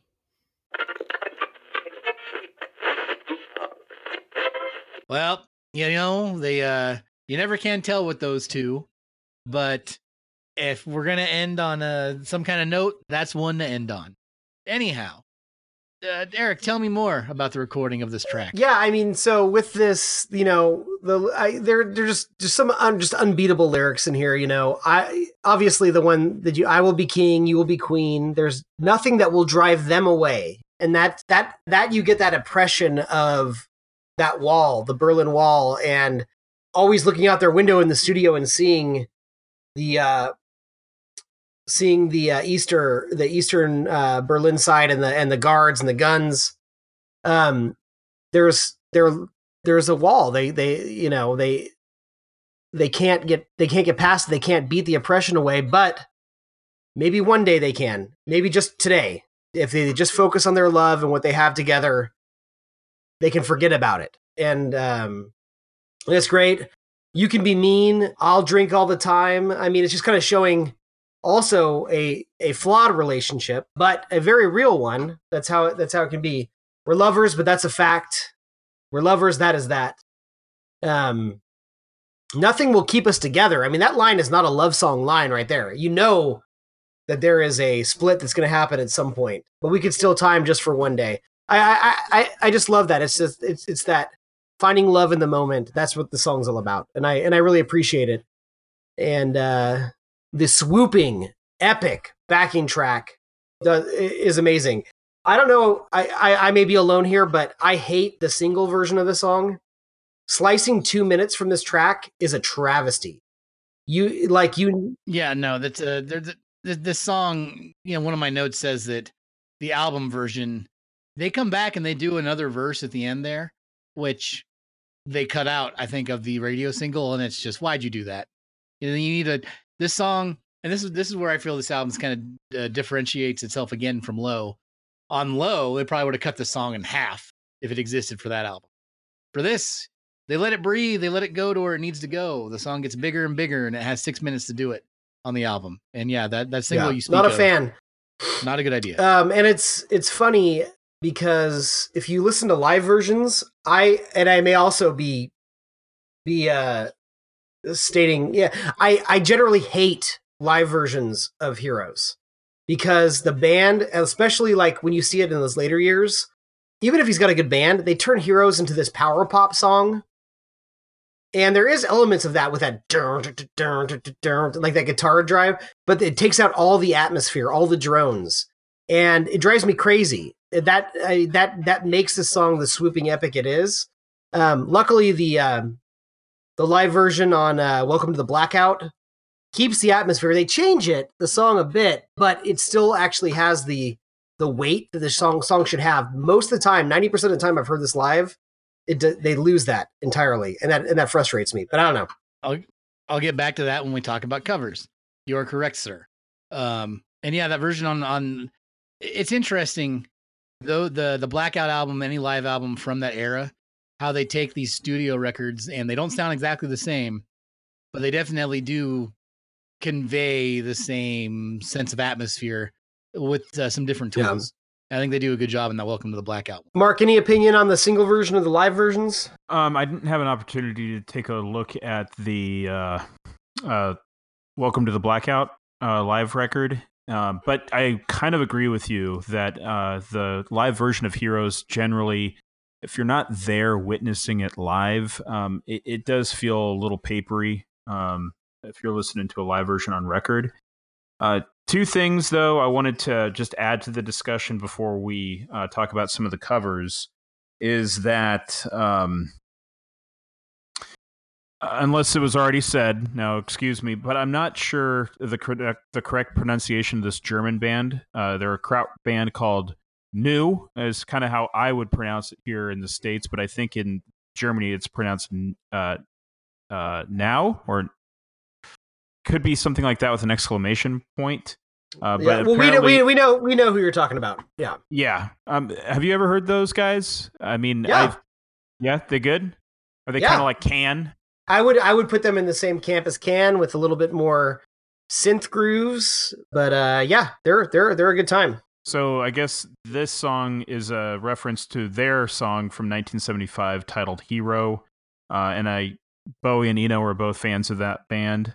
And um, Bowie also said that the plotting tempo and rhythm were inspired by the Velvet Underground song "I'm Waiting for the Man," and I can totally see it. Um, Oh yeah, that guitar riff that I was talking about is totally waiting for the Yep. man. Um, and uh, other than that, yeah, no, this the song has been studied and it will be continued to be studied for generations to come. Uh, and I think that's a good segue to talk about the covers. Not yet. Um, I have some other notes here I haven't been able to get to yet. Um, Well, I stand corrected. I guess it wasn't a good segue. it would have been, um, but you know how I am, the king, the king, the, the, the barging right in the room, knocking segues right off the uh, the table.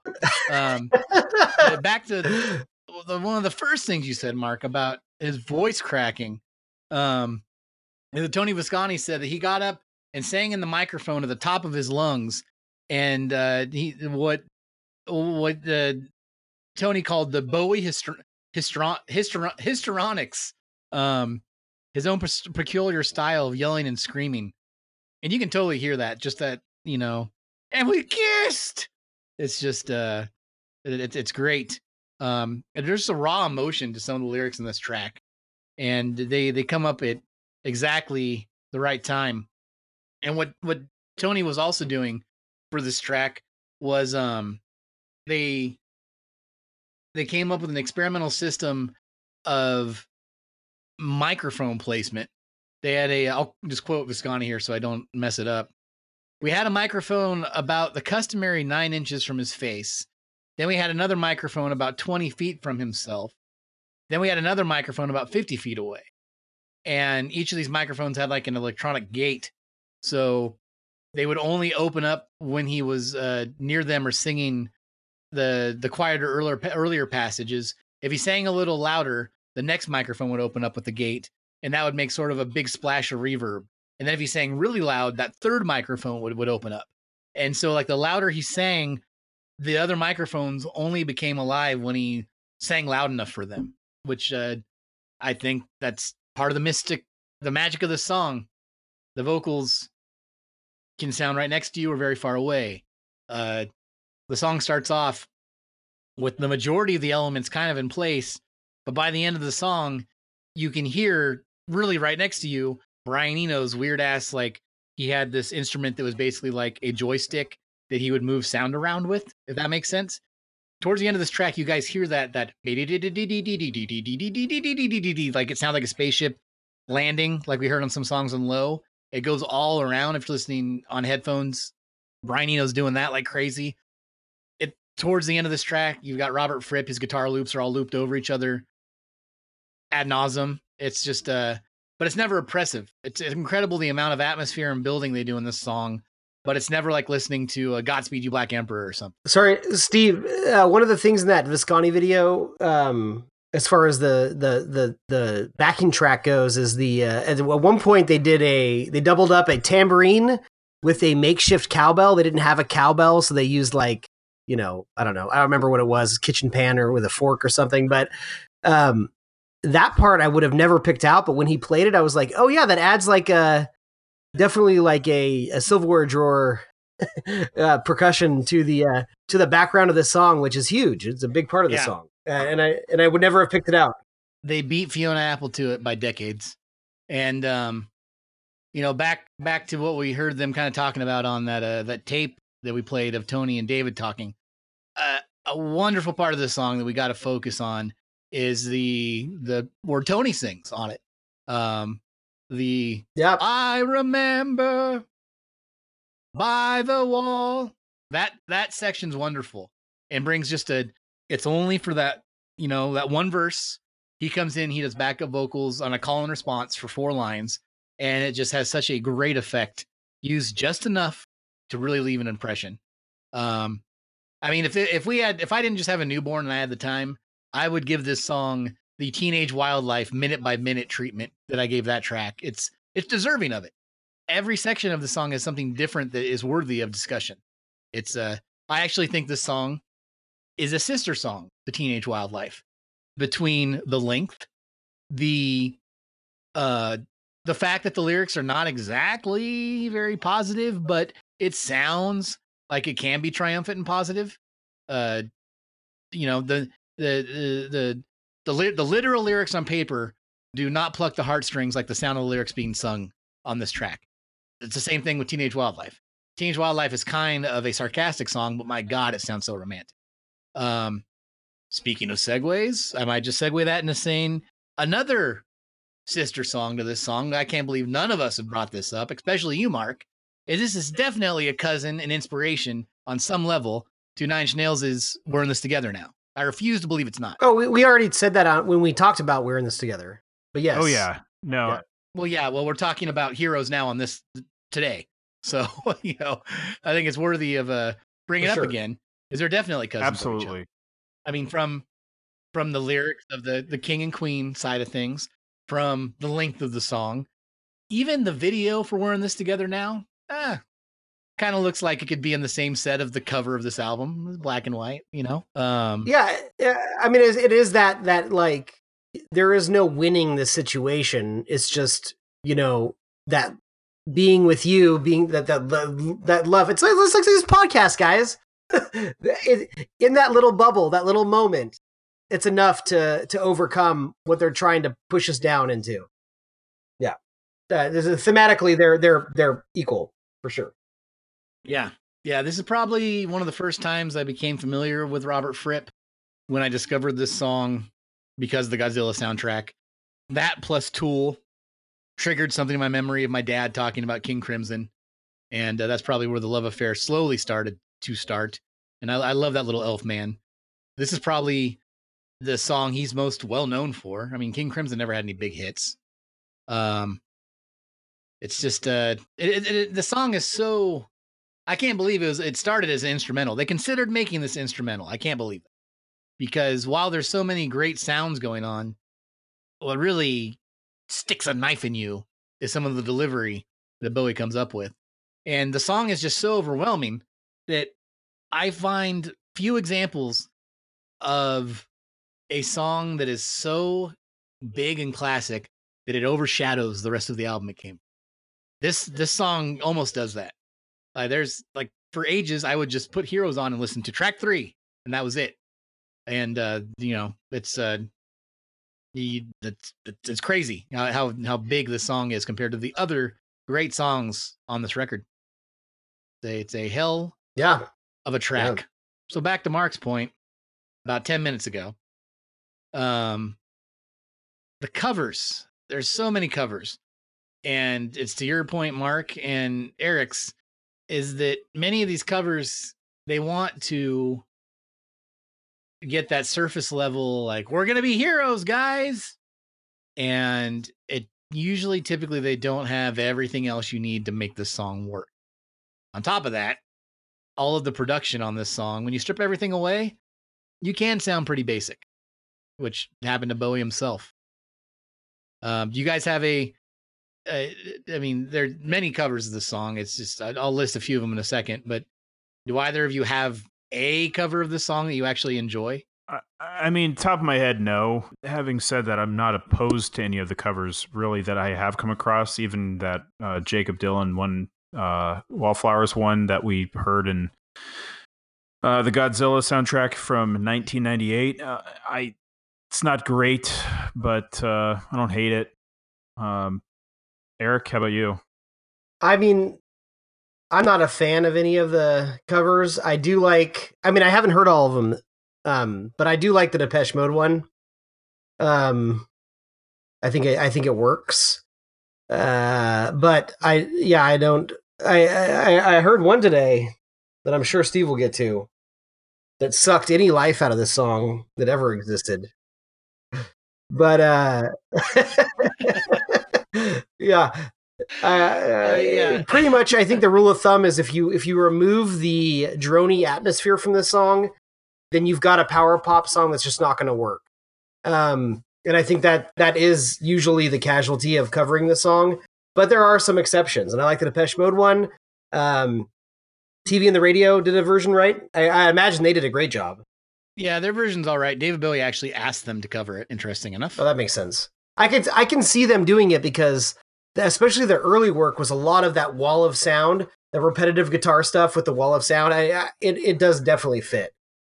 I see that. Yeah, I mean, there's just there's there's been covers of this song, damn near since when this song came out. Uh, Blondie, Nico, um, The Wallflowers, TV on the radio, Ted Leo, uh, King Crimson covered it themselves when they had two men that played versions of it for decades.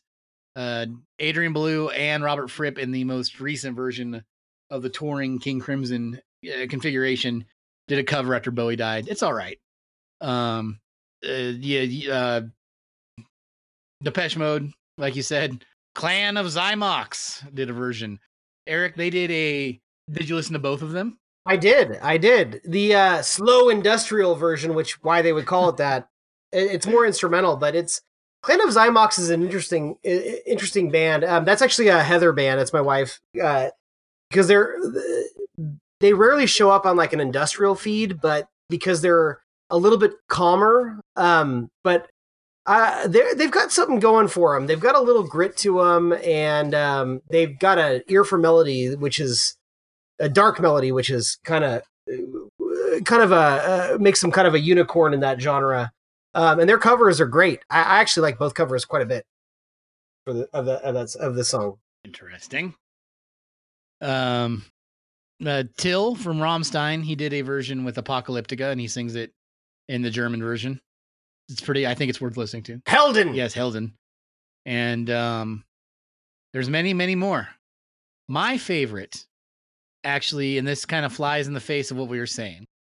Uh, Nick Swisher. no, that's next. That's we're, we're gonna close with that monstrosity. My favorite is the Motorhead cover. Uh, the Motorhead cover came out shortly after Lemmy died. Lemmy died shortly after or right before Bowie died, and um, that's I always thought it was kind of uh, bittersweet. They released that right afterwards, and Motorhead's just three piece band, and uh, they do tiptoe the uh, the ACDC line of many songs sounding the same but there's some kind of extra oomph and heart, in my opinion, to their cover of this song. That even though it doesn't have all of the Eno Atari sounds or the Fripp blasts or the Alomar riffs, just their basic three piece version of it with Lemmy's vocals works for me. I really like the Motorhead version. Well, let me let, let me doing that bass line great. So that, that yeah, it's good. Yeah, it's, that's that's a that's a good version, I think. Um, I discovered last night though, or maybe this morning, it might have been like 1 a.m.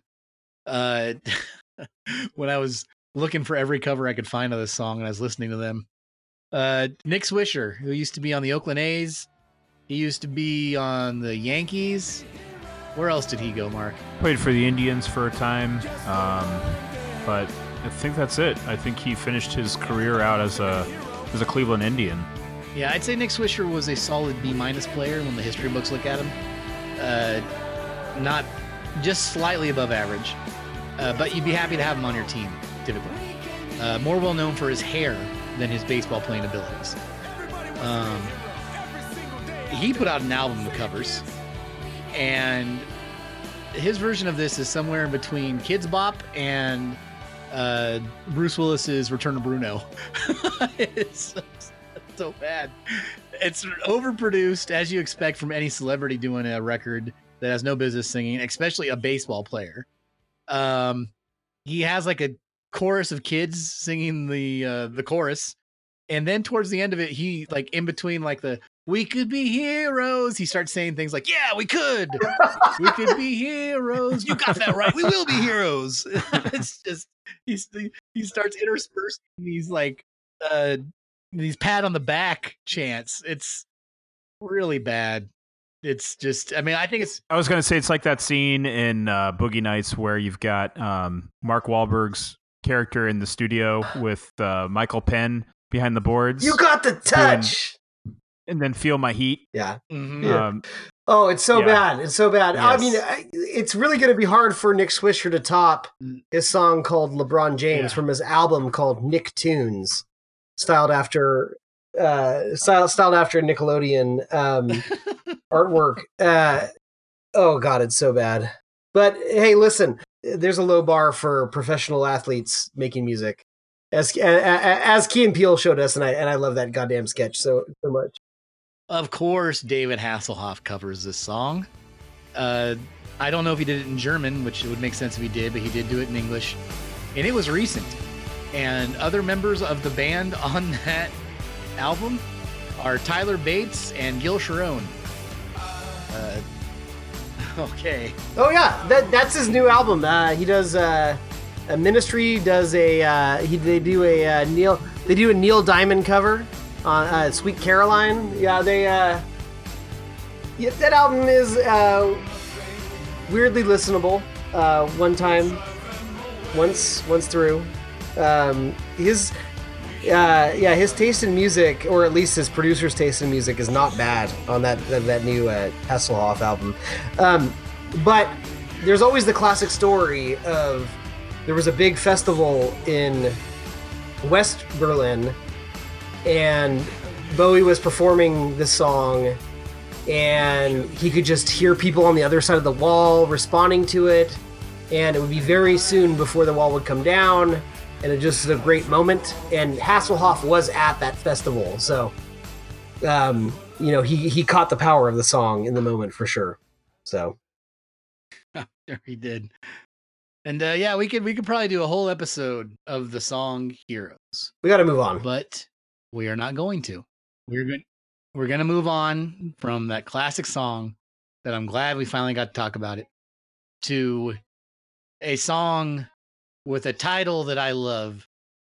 The Sons of the Silent Age. Did we just do an hour on heroes? I think we did. Great.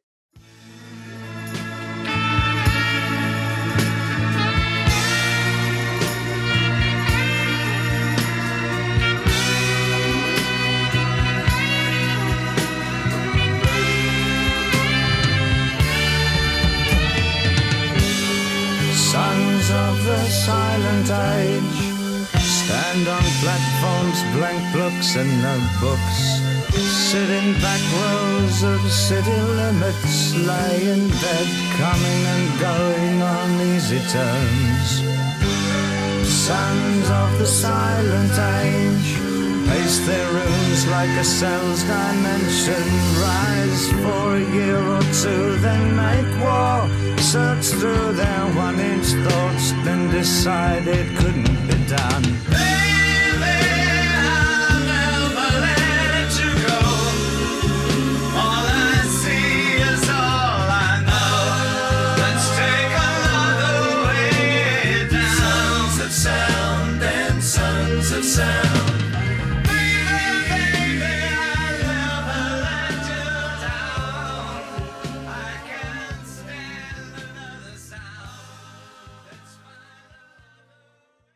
Uh, Eric, for some reason, this strikes me as an Eric song. Yeah, this I I like this song. I was on vacation last week. I uh family's been quarantining hardcore since March, but we uh we like we like a little spot up on the north coast, Humboldt, California. Nobody goes there.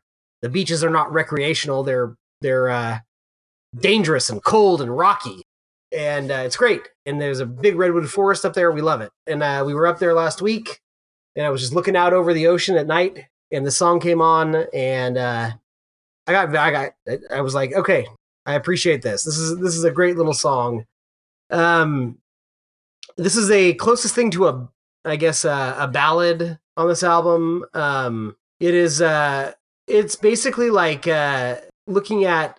Uh, it's basically Bowie. Bowie would do this a few times every now and then. Um, he'll look at uh, kind of what I think I talked about it back on the the Hours album. You know the the the normies, the ones that can't really figure out uh, what what the intellectuals have going on, and that's the Sons of the Silent Age. Uh, boring day to day people. All I see, or all I see is all I know. Limited potential people. That that's that lyric right there. The people that can't see past their little periphery. Um, and uh, he- I think this is the most effective way he's kind of approached that limited scope, which has kind of been his, an arch enemy for him in his lyrics from time to time. Uh, the song itself is a uh, it's a groover. Um, there's a lot of sax, but it's it's I like the minor chord. It it it uh gives it kind of an evil sound in the song. Um, and uh, yeah, it's it's it's a slower song, but it's got a groove to it, and uh, I enjoy it. What do you guys think? So I uh, this is one of the songs that doesn't instantly grab me. Um, uh, on repeated listenings is when it really starts to, um, uh, I guess, show what it's capable of doing. Um, so it wasn't an instant win for me. I do really like the fact that it is a soulful song. It's taken things down a notch. Uh, I think it's sequenced very well after the one, two, three punch that you get. Um, apparently, this song was uh, song title, excuse me, was supposed to potentially be the album title as well, and it's as to Steve's point, a great, um, a great song title, "Sons of the Silent Age." Um, obviously, it's uh, if you're thinking about it in terms of film um, and how influential the pieces of work is, all cinema at that point is Sons of the Silent Age. Of course, it doesn't really mean that. It's how I'm interpreting it. Uh, I think lyrically, it probably falls a little bit closer to uh, the lyrical content that you find on "The Man Who Sold the World," um, talking about the Homo superior and things like that. Um, but it's it's it's a good song. It's not one of my favorites on the record because it didn't instantly hook me, but Bowie's performance vocally is again you see him on his on his knees his hand one hand up in the air belting it to the rafters um, and i appreciate the theatricality that he's bringing to this song steve I'm a big fan of this song. I'm really uh this album again with the cousins, cousins and similarities to Nine Nails. This song to me sounds like it could have been transported onto Bad Witch somewhere. Um it has these weird just like lasers and ominous effect. It makes you feels like you're stumbling around with something so big you can't see it. Um like the the the cold icy robot Bowie approach to the verse reminds me of Hal. And at the end where it has that that final boom boom boom sounds like these lasers are coming at you. It's just uh, it's so robotic. And then in between it all, Mark, like you said, there is some soulfulness to this. The the the verses, the the baby baby baby, that whole part. I mean, that's incredible that they bookend the icy robots with you know reminding you that Bowie loves to croon and his backup band comes from R&B. Um I think it's a great juxtaposition. It's uh it is kind of unsettling and I still find it to be pleasant to listen to. Um got some great saxophone on it. I'm that- that's Bowie on the sax. He's reminding us he's not a classically trained sax player again, but I think it fits. Uh, Dennis Davis gets some some some chances to show the drummer can do some drumming. Uh, there's some definite good drum fills that go right into those uh, choruses, and the weird mix of futurism with classic vocalizations. I would put this song is very esoteric, but I could th- this could be a song that you stumble upon in a BioShock Infinite. It has that weird mix of the two, the organic in the future. I, I am a fan of this track, and the Sons of the Silent Age sounds like a group that Doctor Strange would fight. uh, Bowie's delivery on "Baby, I'll Never Let You Down" um, with this little spacey backing vocals is is that that's my uh, that's that's my uh, creme de la creme right there. Good stuff. All right. Well, we've taken a we we we've slowed things down a bit. We're gonna pick them up a little bit with Blackout.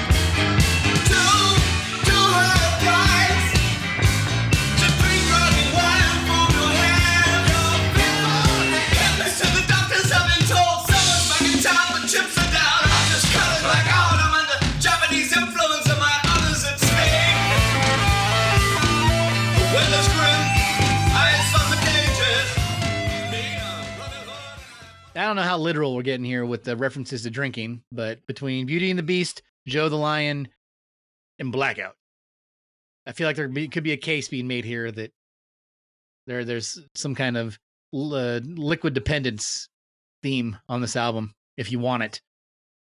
Mark, uh, does does Blackout pick things up a little bit for you from the last track? It, really does. Um, if anything, it uh, has elements of both station to station and low on one track. Uh, it instantly shines as being the uh, side A closer. Um, you've got uh, Dennis Davis drumming is really again shining on this track. Um, but yeah, I mean it's it's fantastic. I hear a little bit of always crashing in the same car, uh, mixed with uh, some of um, look back in anger off of Lodger, which is coming next. So it it's definitely the song had to be produced of this caliber um, as he was going through this creative output. It's just too influential from its neighbors. Um, Eric, what do you what do you think? All right, this is this is a a big one for me. Um, this one I never remembered, and um, now will not be able to forget. I I really like this song. Um, musically, it's the most challenging maybe on this album.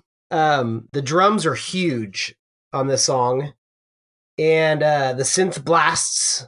Uh, I uh, it, it's got some proto-industrial moments, which I I really appreciate. The song itself, as a whole, doesn't really feel that way, but um, the the the synth linking up with the big old drums, I I I, I enjoy. Um, and uh, the song is all over the place. I mean, it is frantic. Yeah, in in the best way possible. Um, the lyrics, uh, Bowie at some point said that he was referring to an electrical blackout that happened in New York in the, in, in this year. Um, but he's also talking about drinking clearly.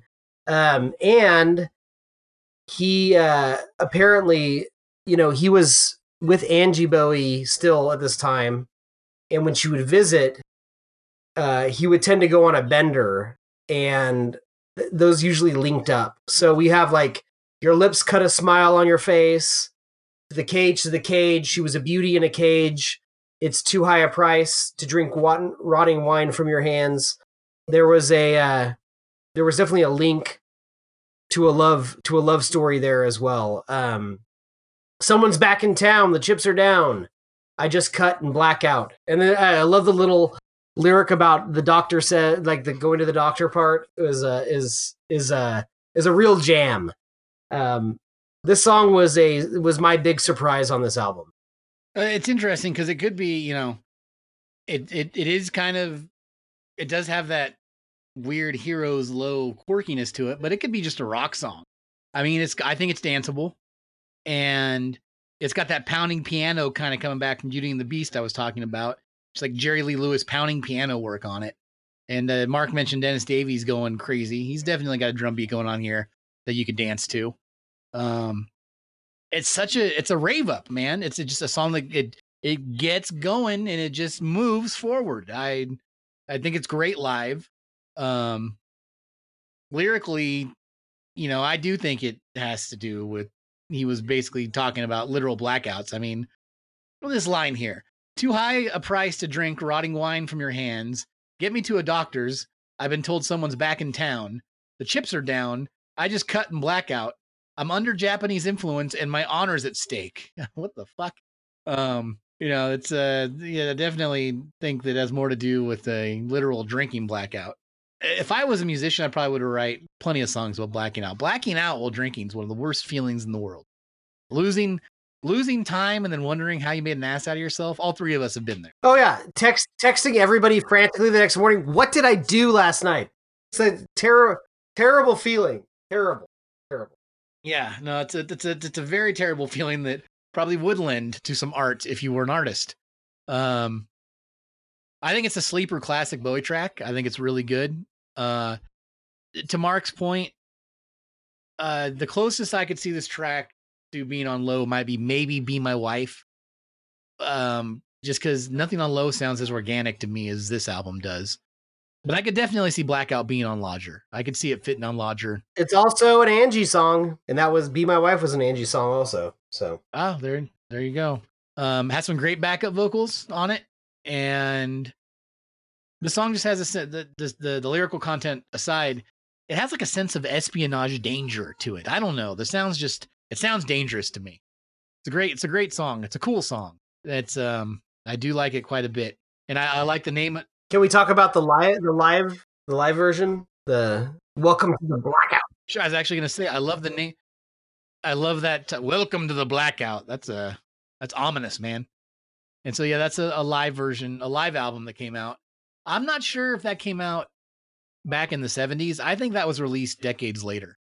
Um, there was plenty of footage filmed from that tour uh, that you could find online, and I encourage anyone to because if you want to see this configuration of the band just swap out Adrian Belew with I'm sorry, swap out Robert Fripp with Adrian Belew and also add the violinist from Hawkwind. Uh that's what you get and I think they're awesome to watch live. And this track in particular, do you like you like the live version of this one, huh, Eric? Yeah, and, and can I be so bold? This might be my favorite live Bowie album. Um, which I don't usually get excited about live albums, but um, hearing this band do five years, it was really cool. Like like swapping swapping in the Eno synths. I know he wasn't playing on it, but that that sound, you know, uh, with some of his earlier sounds, it just kind of like took his old like Ziggy. He played like half of Ziggy Stardust. Took his old Ziggy sounds and like brought it into new wave. It was amazing. Mark, did you get a chance to listen to Welcome to the Blackout at all? No, um, I think we we I talked about that a little bit that the live record, um, but hearing you wax essentially poetic about it, um, I'll definitely be uh, taking a look at that. I was gonna say the cool thing about Welcome to Blackout is there's plenty of David Bowie live albums from the 70s, but I think when they the live albums like David Live that might have been near this tour sound like shit. And that Welcome to the Blackout album, it has the Station to Station Berlin trilogy Scary Monsters band, and they it's produced really well, and some of the song choices are awesome. And um, again, in addition to what they pull from the low from this album and low, you also get stay and station to station, and they do a they do a midsection, or actually it's like it's like a closer before the encore maybe, where they do like five songs in a row off Ziggy Stardust with the Alomar configuration of the band, and um, it's all good. It's great. I think yeah, it's worth checking out. That that station the station cover is amazing too. They even like recreate the whole train sounds at the beginning with with all the synth work that they have. It's it's cool, and they don't shy away from live versions of like Subterraneans or uh, some of the instrumentals on this one. Um, they do those live too, which is cool. Yeah, it opens it opens up with Warszawa. That's uh, bold. All right. Well, let's flip the record over, and we are on V2 Schneider.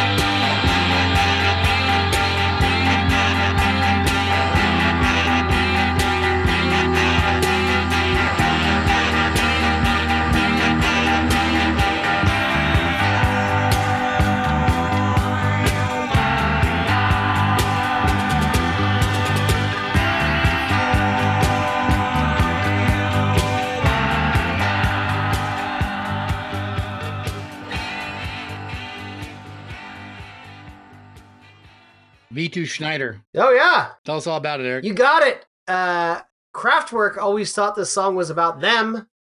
Uh, Florian Schneider, co-founder of Kraftwerk, um, See the one that just died? Somebody just died from from uh, Kraftwerk. Mark, you usually know this. Um, unless it was Regis Philbin, I I don't know. I don't know if I don't. know- Yeah, we actually we had a we had a true we had a true it comes in threes yesterday, all in one day. Uh, Regis Philbin, Peter Green, founder of Fleetwood Mac, and then Eric, who's that actor that passed away? John Saxon.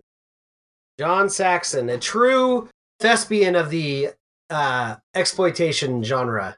He and uh, Robert Forster are, uh, are uh, two sides of the same coin. So, anyways, Yes. But yes, but anyways, um there's also the V2 rocket which Germans used during World War II. Um but uh this th- I I I love I love this song and and there's clearly like a similar pattern to this in low, right? You have your first side which has all your bangers, you have your second side which has all of your instrumental works, but that's not entirely true on this album the first side of side two, which is if they're following the same pattern, is going to bring us into instrumental. This song is pretty instrumental. There is some vocalizing by Bowie in the song. Um, it's not ambient at all. It it actually has a pretty driving beat to it. There's saxophone. Um, there's some, like I said, some vocalization, and then it goes into a few songs of of pretty chill, um, ambient kind of stuff. Uh, and then, of course, it ends with what we'll talk about, which is the the closer. So it is a little different. What I like about this song is, unlike in Low, you get a transition from the kind of squirrely, uh, pop oriented songs to the instrumental because this is essentially an instrumental track, but it has a drive to it, and it's a great transition into the rest of the album. So I I, I like the song quite a bit. It, it should be up there in the upper echelon of Bowie instrumentals. Um, great sax work. Uh, what do you guys think? Um, I think as a uh, the B side opener, essentially, it does kind of give you that same sort of feel that Beauty and the Beast does. It kind of ramps up into this kind of jam uh, that's both minimal and lush at the same time, if that makes any sense. Um, and certainly owes a little bit of, uh, I guess, has this kind of machine like presence to it that everything is just spinning like a clock.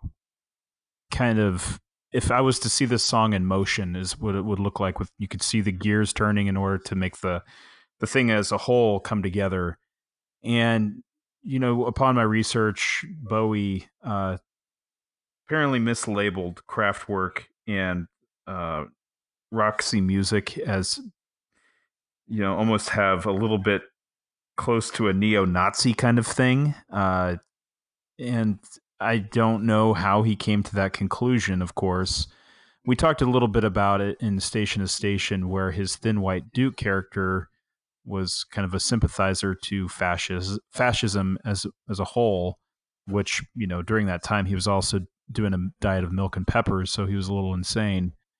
Um, yeah, the, the the the great sexual conqueror. Yeah. that was the thin white. dude. um, yeah, but go on. and I don't know why alpha types always have to feel that fascism is acceptable, but we see it every day with people uh, saying all lives matter and you know just getting in the face of people who are really trying to affect social change. But that's neither here nor there. I like this song. It's not really an instrumental because he does say V2 Schneider pretty much over and over again. Um, but as an album B side, second side opener, uh, I think it works. But then when you get a little bit more in deep with the other instrumentals here, doesn't sound anything like this one. So it's good. But as far as like a transition from more classically, you know, classically structured pop songs to instrumental, I think it's a good transition piece. yeah, I agree. Steven? it's all right. It's a good B side opener, like Mark said. It's got a drive to it. It's a good transitionary song. I like all the other instrumentals better than it, but I don't find the need to skip it. It's um it does what it, it it does what it's supposed to do. I think it's supposed to rocket you from the land of lyrics to the land of instrumentals. Bridge song. All right. Well, speaking of instrumentals, the next track is Sense of Doubt.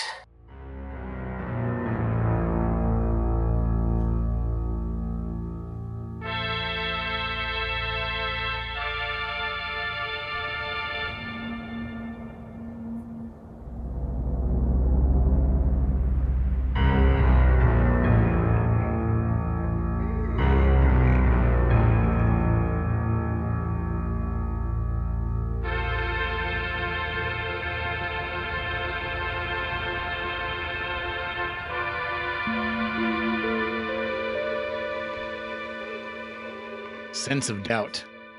That that uh, that title's right up there with uh, Sons of the Silent Age of uh, titles in this album that I like. Sense of Doubt. Well, he got he got that title from Brian Eno. In the liner notes for Music for Airports, which is one of his amazing ambient albums, uh, Eno wrote, uh, "Conventional background music is produced by stripping away all sense of doubt and certain." So that's where uh, apparently where he got it from, or at least according to my research. It sounds to me like the title of a. Uh, it sounds like a, the title of a Harrison Ford erotic or almost erotic thriller. Presumed innocent. Sense of doubt. Or, uh, yeah, uh, Richard Gere and uh, Sharon Stone movie from the '90s. Michael Michael Douglas. Michael Douglas. Exactly. Yeah, yeah, yeah. Aragorn is definitely Michael Douglas, and and Aragorn is definitely the other man that lives in a flat that you can only access by a freight Yes. elevator. Yeah, I'm I'm getting turned on just hearing about this, Steve. Go on, continue.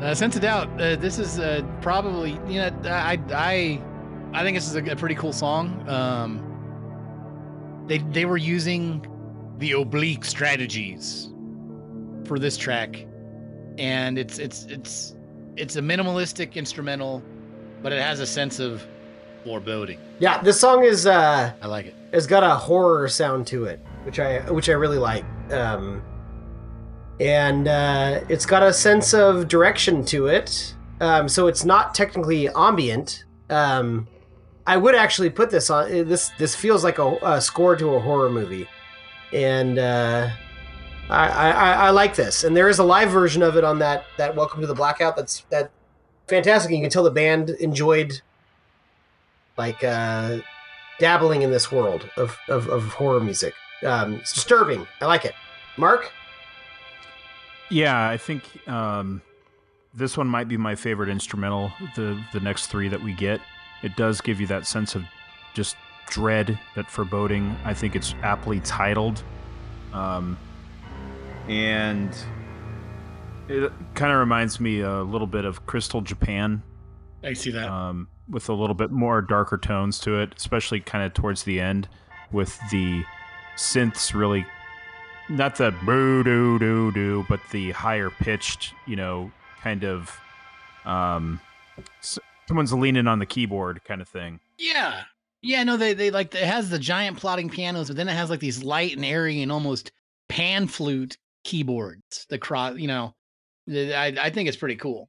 Like a very this is a this is a song that reminds me of a, a future a, a like a future temple or like a Zelda temple. You know, I just you know I love my Zelda temples, and uh, this has definitely got this. Yeah, it's a good. It's a goodie. And I agree with you, Mark. This is the best of the instrumentals, as far as I'm concerned. I disagree. Here to fight. We're here to discuss. On this, uh, on the, on this album. Yes. I still disagree. We'll get we'll get to mine very soon. Here I can narrow it down for you. It's not Moss Garden. but what I do find interesting is that this song kind of crossfades into Moss Garden. So let's talk about Moss Garden.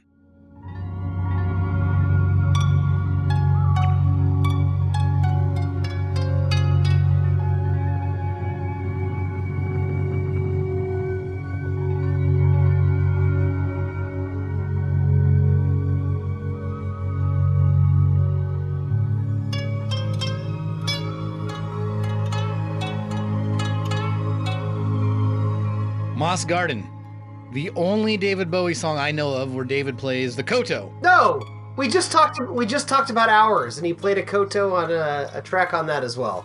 That was the Day Spa track. Oh, and that really that very memorable album Hours. So who can, can please forgive me for forgetting uh, anything off that conversation. This this song is is uh, very chill. He does play the koto, but it's it's it's a beautiful, very delicate composition. Um, the swirling synths kind of go around this plucking of the koto, and um, it never, unlike the song on Hours, this never feels like uh, a day spa thing. There's more to it than that. There is a there is actually a melody that swirls in and out of the song. Um, it's nice. It's a nice little ambient thing in the middle of this record, um, wedged between two more driving instrumentals. Um, and uh, yeah, it's fine. Yeah, actually, yeah, it's wedged between two darker instrumentals too. I think, and if you were to be visualizing, and I think that's a good ambient music, which is what El uh, Eno excels at, gives you a sense of place, like you are there. And I definitely feel like with these three instrumentals, Moss Garden in between the two of them is like a you know you can uh, have a respite between these darker times, these darker places in this Moss Garden. And have you guys noticed? I didn't notice this until homework for the the uh, the podcast. At the beginning and end of these, at the end of Sense of Doubt into Moss Garden, and then from Moss Garden into the uh, N- Neuköln, there's like the sound of like a jet like taking off or landing. You guys know what I'm talking about? Yeah. Yeah, I think it's that's pretty cool, and it gives you that sense of of travel and uh, and placement and moving from one of these songs or places to the next. Uh, so they did uh, they did the, the uh, oblique strategies on this, and Bowie's card said destroy everything, but he was playing the koto, which is a very delicate instrument. So I think he tried to play a melody and then kind of uh, disintegrate it as he played it, and that was the most destroy he could do because this song does not feel like destruction. So that was Bowie's direction on this song, and I think he does the best he can. I think it helps as as you listen to it too. But, anyways, Yeah, I actually, but uh, uh, Mark or Eric, it sounds like you were talking about the oblique strategies for this one. correct. And so, yeah, Bowie had to destroy everything. And did you read out what Eno's card said? What was his? Change nothing and continue with immaculate consistency. That's right. That's right. That's good. So they kind of cancel each other out there. Mark, you got anything else on Moss Garden? It's very zen. Uh, there's no uh, denying the Japanese uh, influence on this song. Um, I I'm fine with it as well. It, it's kind of like Bowie doing a warm place outside of Crystal Japan, of course, which seemed to lift Of that. Of course. Which is Bowie's Bowie's Yeah. one place. Yeah. Um, but it's it's not something I could probably listen to on shuffle as I'm driving on a long distance road trip. Um, otherwise, there'd be car accidents. but- Um, if I want to just kind of have something in the background as I'm working, doing filling out spreadsheets, uh, it's not bad. It's not bad. Mark, I gotta know. Did you pull Did you pull back a ponytail while you were listening to the song? Uh, half ponytail, you know, because uh, you know, like my style icon Frank T.J. Mackey from Magnolia. Sure. Um, that's how I tend to work. You know, it's interesting you bringing up that visualization of driving down the road and, and crashing because um, what they call that is is that when you drive down the road and something puts you to sleep and you crash into a ditch of some sort near the road, there's a phrase and it's called the River of Dreams. In the middle of the night, I go walking in my sleep through the jungle of doubt to the river so deep. and couldn't be more right. But that song, uh, for me, it does the opposite of putting me to sleep. Makes me do handsprings, jumping jacks, and um, somersaults. So that's just me, though. Steve, Steve, when you when you hit the River of Dreams back in 2004, I remember that night very well. Did the police ask you to um to recite the lyrics to River of Dreams backwards? No, well, for one, it was like 2002. All right, and um, get that straight. And I don't have any follow up jokes. We've known we've known each other a long time. All right, Next, this uh, Yeah. mhm, too long if you ask me. next, new call, Colin, new new Colin, new Colin. How do you guys say the song? Mark, Mark, you're the most worldly, worldly of us all. How do you say this? Just say, just let's do the Americanization of it and just say New Colne.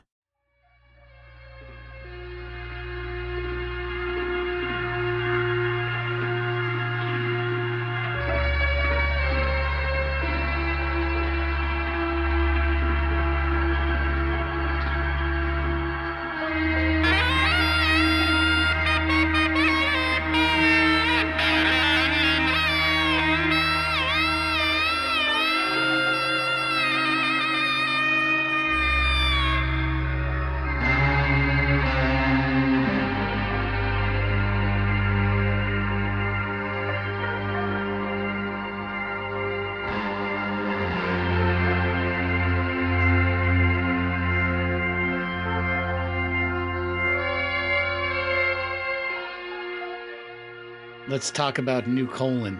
New Colon. New Colon. So uh this one uh is it this one has a little bit more drive to it than the previous song. Uh you got some fantastic Bowie sax just shredding all over the song. Um and uh I mean I don't know, it's a pretty enjoyable instrumental on this track. I maybe you guys have more to say on it. What I can say about it is that yes, the saxophone's amazing. I think it's the saxophone really brings it home for me. This is my favorite instrumental on this album. It reminds me a lot of Blade Runner. I think this really set the table for a lot of uh, synth score music you got in the 80s. Whether people knew it or not, I think you can trace a lot of that back to Sense of Doubt and this song. Um, Fantastic. Yeah, I didn't even yeah, you're you're dead you're dead on there, Steve. Yeah, there's definitely some Tangerine Dream type stuff going on on this track. And again, back to Bad Witch, that saxophone plus the general dread going on here kind of gives me, uh, takes me. Uh, I think I think Trent was going for some of that vibe with with Bad Witch. This actually this album made me want to listen to Bad Witch again. So it's always fun when one record makes you want to listen to another record by another artist. And that sax blast into the darkness at the end of the song, I really like. It goes on for for you think the song's done, and then you're like, okay, I think it's done. And then it's just it's uh, uh, it's pretty fun. I I'm a big fan of this track. Mark, It sounds like a um, a foggy night at a Turkish marketplace. Um, it's definitely got atmosphere for days. I absolutely agree with the kind of Noorish sound, futuristic Noor sound uh, that certainly applies to Blade Runner. Um, it it fits so well in terms of sense of doubt. I could see like why he wanted to put Moss Garden in between the two, so that way it gives it a little bit of separation. Um, but it seems like it's a continuation of that sort of just uneasiness, that paranoia sound that he was going for. I think it would be a very interesting way to end the album, but they chose a more interesting way. Dare I say, the way they chose to end this record is what makes me place it just above low. Let's talk about the closing track, The Secret Life of Arabia.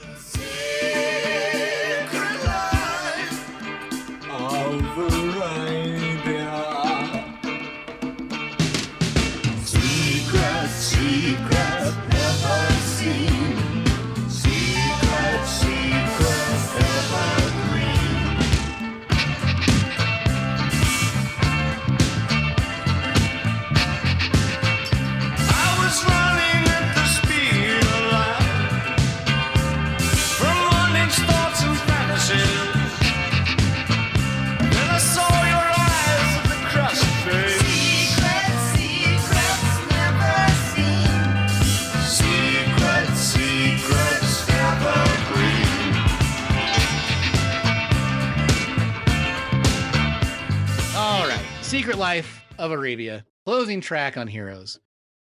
I'll just get my Chambers hyperbole out of the way. This is like a secret top 10 track to me. It is one of the best Bowie songs of all time that I'd never gave enough time to.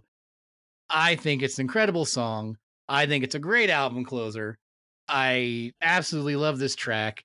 I'm sure both of you will be like, well, I don't like it as much as Steve, but it's okay. And that's fine. I love this song. What do you guys think about the closing track? Yeah, it's a it's a top three song for me on this album. It's not my favorite song on the album, but uh, uh, once again, I think I'm not going to go as far to say that this elevates it above low for me because there are certain aesthetic things about low that just appeal to my sensibilities. But um, you can tell there. I am a sucker for good sequencing. I love good sequencing, and the fact that this this side started with V2 Schneider, which which was a transition from the vocally poppy stuff to the instrumental, and then it ends with a very like Berlin trilogy sounding funk song but with a little bit of world music, which is what he will do on Lodger. And it's a perfect, perfect transition song. And uh, and Exactly. This this it's definitely we talk about those future visions where there's a song on some albums where you're pointing to the next thing he's going to do. This is definitely that one for Lodger. It's awesome. Yeah, and I know um, on Twitter, Nicholas Pegg has been talking about how every album has a foreshadow on the next album, and I think he's dead dead on. I think it's uh, we've talked about it too, like oh, this sounds like where he'll go with Young Americans or whatever. But um, this is for sure Lodger. It's you got you've got um, you know, Secret Life of Arabia. There's nothing Arabian about the music in this, but there is some world music mystique. There's there's uh, hand drums going on. There is synths doing a slightly different approach to it, which you know could mimic accordions or or woodwinds of uh, uh you know uh, Eastern music, and uh, you know the song itself is not necessarily the lyrics aren't targeting uh, Arabian. It's not. It's not Robin Williams singing the opening to Aladdin in the song Unfortunately, at all. Uh, but it's this this this this world where you can go and start over and and and and escape. And we all we know that's what he was doing in Berlin.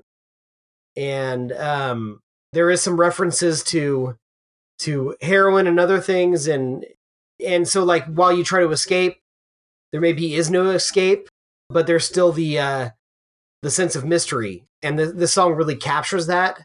And god damn it, it's funky as hell. Like this song, if you can't get a swagger in your step, if this, this if you can't if you can't swing your hips a little bit while you listen to this, you got something. You got, there's something very wrong with you. It's, it's a great song. Yeah, no, I agree with you guys. Um, it uh, certainly seems like it could be an after credit stinger, just so that way we know that Bo- David Bowie's going to return in a different uh, sort of um, form for the for the next record, where he's going to take some of that funk that he's learned how to do uh, from Young Americans, and then throw it through the German grinder, and then out comes you know this one. Um, the hand claps, the backing vocals, everything around this track, uh, it's it's so polished because um, you kind of get this sense of uh, technology just overcoming him throughout the whole album. Um, this one here brings it all together in a sound that's so undeniably catchy, gets stuck in your head, and if you're walking along as you're listening to this song, you're your your gait and your walk is going to go along to the beat on this one as if you're holding a paint can um, and you're John Travolta doing Saturday night uh, you know staying alive. It's it's just one of those just catchy beats that's so ahead of its time. Um, fantastic fantastic way to close out the album. It's a it, it's it's the perfect amalgam of everything. There, it's funky, which he's been doing funky since you know before Diamond Dogs.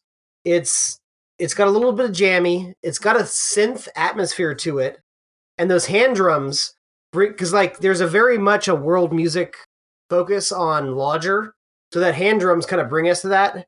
And uh, god damn it, the last two minutes when the clap track takes over, it's sublime. It's, it's sublime. It's all. It's all I need. Yeah, the clap track. Yeah. Well, I mean, he he he didn't. I just think that, like Mark's point about technology taking over, they get a little bit more organic here. He, you know, his band, which is one we've we've decided in the journey of the podcast that this configuration of this band is just tight and funky and groovy, and they can do whatever they want. And you know, Carlos Alomar's got some funk guitar on here that you can't mess around with, and uh, Dennis Davis is doing his thing, and uh, you know the ba- the bass line is it's got a step to it, like Mark was saying, and um, if you actually if you if you follow that bass line, he actually takes it some uh, some places. It's uh it's a great it's a great bass line, and like when I'm listening to this song, like I can imagine like you know Bowie's the lead, like uh, Gladys Knight and the Pips are behind him or something. It's just there's this shuffle to it, and even Eno, Eno kind of like Eno still brings some Eno esque sound effects going on that help with the rhythm to it. It's almost like Eno creates this weird like shuffle shake uh, sound effect that just gives it a strut. And um, everything works together. I love that uh, the sea. Oh, excuse me. That that first that secret life, and then the of Arabia, and it's kind of phased in and out. And um, I love that lyric. I was running at the speed of life. I've turned that lyric over in my head so many times. I think it's just a great line. I'm I was running at the speed of life. Kind of sums up, you know, just all the shit trying to keep up. You know, I just I don't know. I love that. And um later in the song where he he goes back to movie imagery is fun. He's done that many times. You you must see the movie The Sand in My Eyes. I walk through a desert when the heroine dies. I think he's talking about a heroine, uh, Eric, like a like a you know a, a, a female hero. Um, Correct, but it's a it's a play on words. It's a play on words. His his buddy Iggy got it. it, is it? Yes, his buddy they, uh, Arabia was their escape. It's Arabia is a is is a is a stand-in for Berlin because there's nothing about the song that is Arabia. Uh, it was their escape, and unfortunately, Iggy got into the uh, Berlin was a heroin Mhm. uh, mecca, and and a, a, as Iggy found out as soon as they started. So I, I feel like it was a play on words, and they love doing the little little uh, drug uh, uh, wordplay all all over the Berlin trilogy. So I don't know. That's my opinion. I know you think I know you think I'm always stretching and reaching for the the Well, all right. I'll, I'll, I, might. You're always looking. You're always looking for the drug talk. Always. Um, no, but I just think that David Bowie really closes this album strong and proves why he's the king at what he does. There's so many little vocal fluctuations on this track, but it sounds like the same song. The song does a lot in its four minutes. It's four minutes long, but it just does so much. And yeah, by the time, like Eric was saying, when the the, the hand claps get to town, you're just like, what? I didn't think we could take this thing any higher, but apparently we're going to. And uh, I think it's actually a cool song to be the final proper song we talk about on the podcast because of that. I just, there's a song at the end of Heroes that kind of sums up everything this guy can do, and it's not showy about it, and it does it in four minutes. It's wonderful. It's a great track, great album closer. And uh, I'm sure some people kind of wanted like low ending where it's like, all right, the second half was inst- instrumental. It has more of an impact to me, bookending everything, putting a button on it with this with this song. And like Eric said, with the V2 Schneider being a certain type of, of instrumental song, going through the Sense of Doubt, Mosgarda, Neuköln, Quiet trilogy, ambient trilogy, ending with this track, which could lead you into Lodger. I think it's wonderful. I think this song's really the, uh, you know, when they talk about the Berlin trilogy, they say, yeah, you know, well, it wasn't really the Berlin trilogy at the time. It wasn't all recorded in Berlin. By the time he got to Lodger, Eno was starting to take a step back, et cetera, et cetera. I think this song, though, really ties the whole thing together. It ties Lodger back into Heroes and having it come at the end of the instrumental motif, which reminds you of Low. Just, I, I think it's the rug that ties the room together. Good track. because I don't want the one bonus track to be the last thing we talk about, let me do that before we rate this thing.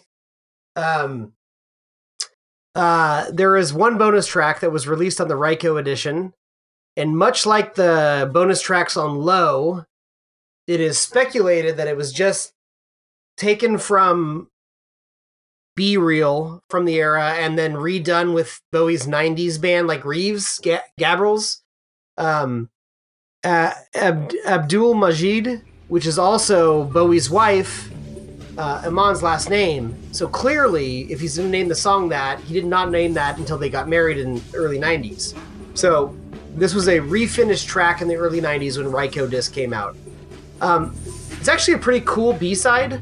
It's got the ambient things, but it's got some of that 90s um, uh, low tempo techno drums going on.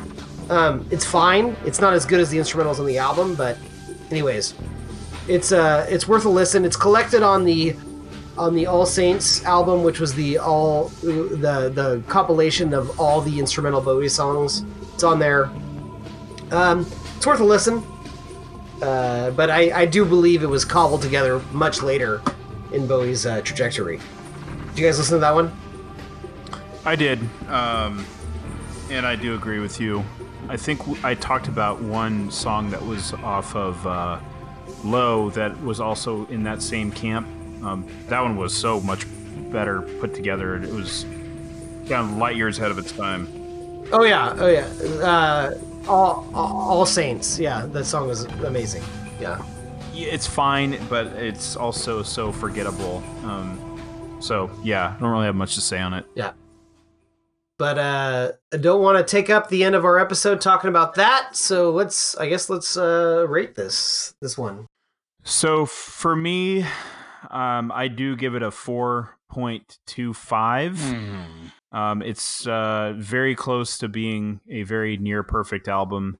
Um, it's certainly in its the top tier of David Bowie's work. There's no denying that. Um, there's a few things in here that little that does sag a little bit, uh, but it never is uh, boring or not interesting.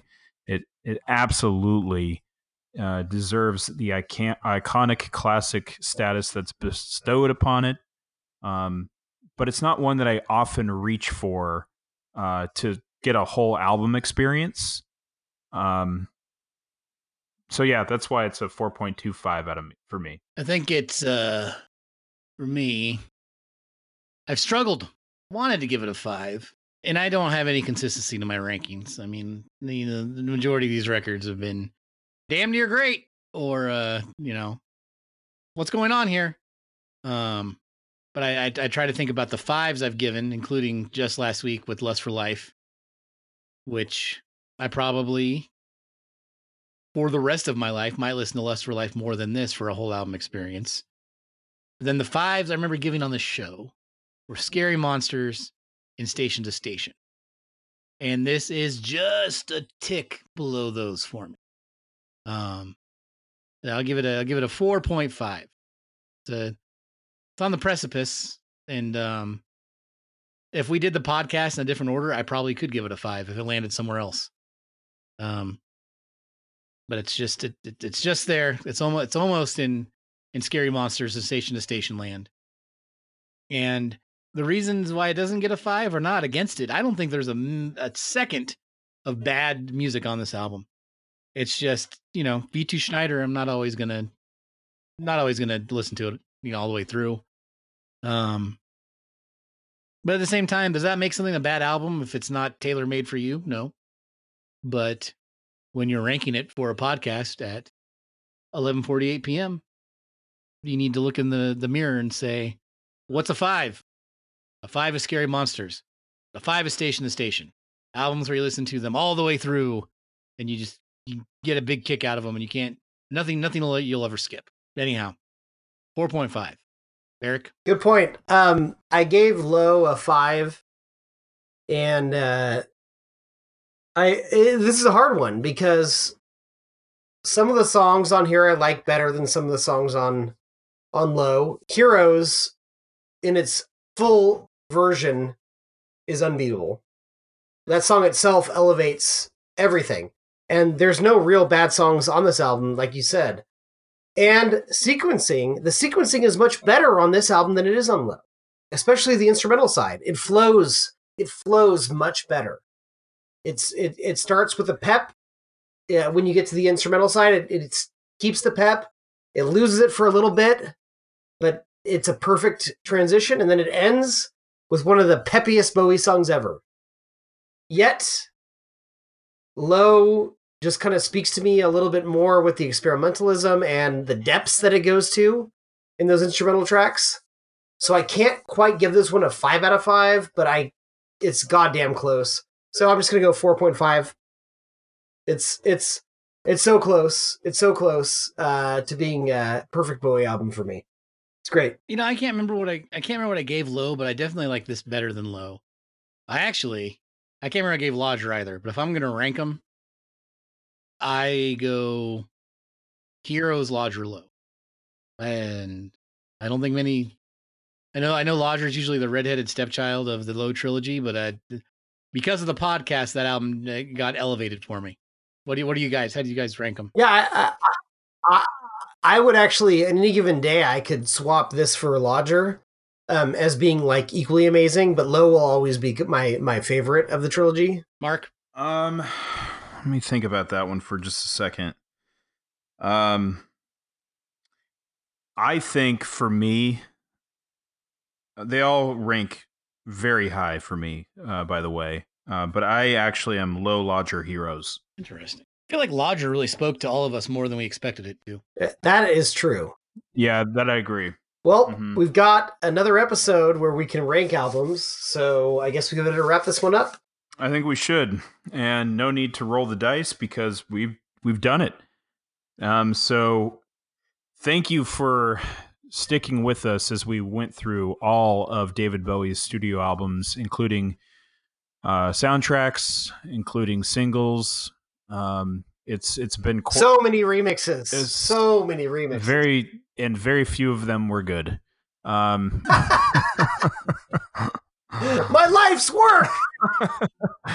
um, but Yeah, we'll, we'll be able to we'll be able to, to to to unpack this more on the closeout episode. But yes, all the stuff Mark said, but not all of the movies we were going to watch when we first put this uh, project together. And there's this big spreadsheet that has all his movies on it. We we really were going to try to do that too, and that fell by the wayside pretty goddamn quick. Yeah, I really did. I mean, uh, this was a daunting project. I think on the outset when we transitioned from Nine Inch Nails to David Bowie, um, I don't think we knew exactly what we were going to be going up against. Um, so I think cooler heads had to prevail over time and just realize that we cannot be doing every minutia. Um, and thankfully, there's resources out there uh, the gentleman that runs the Bowie songs Pushing Ahead of the Dame uh, site has been a wealth of information and hell of a resource as we've done our research on this season. Um, as we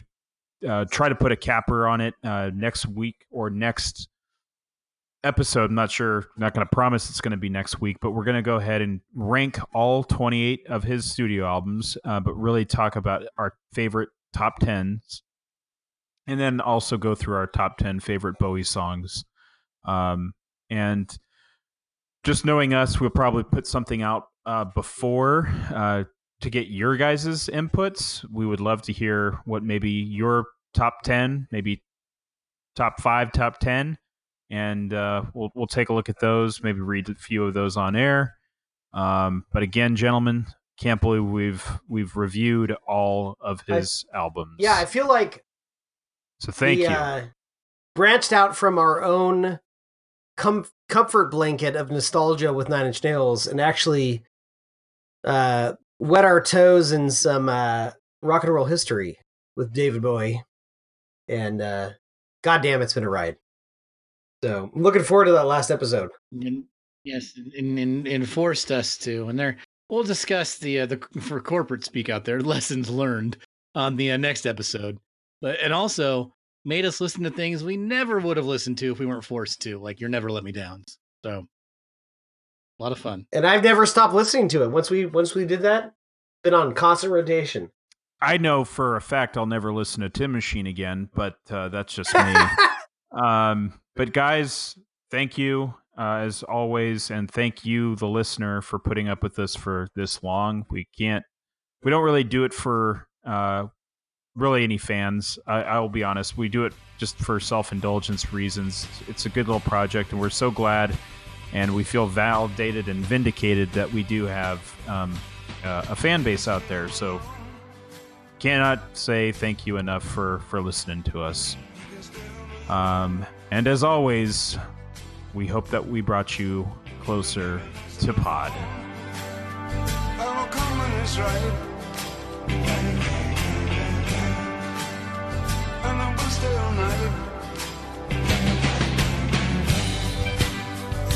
I see something bad just looking above me. Just looking above me. I see a hole in the ground. I see a hole in the ground.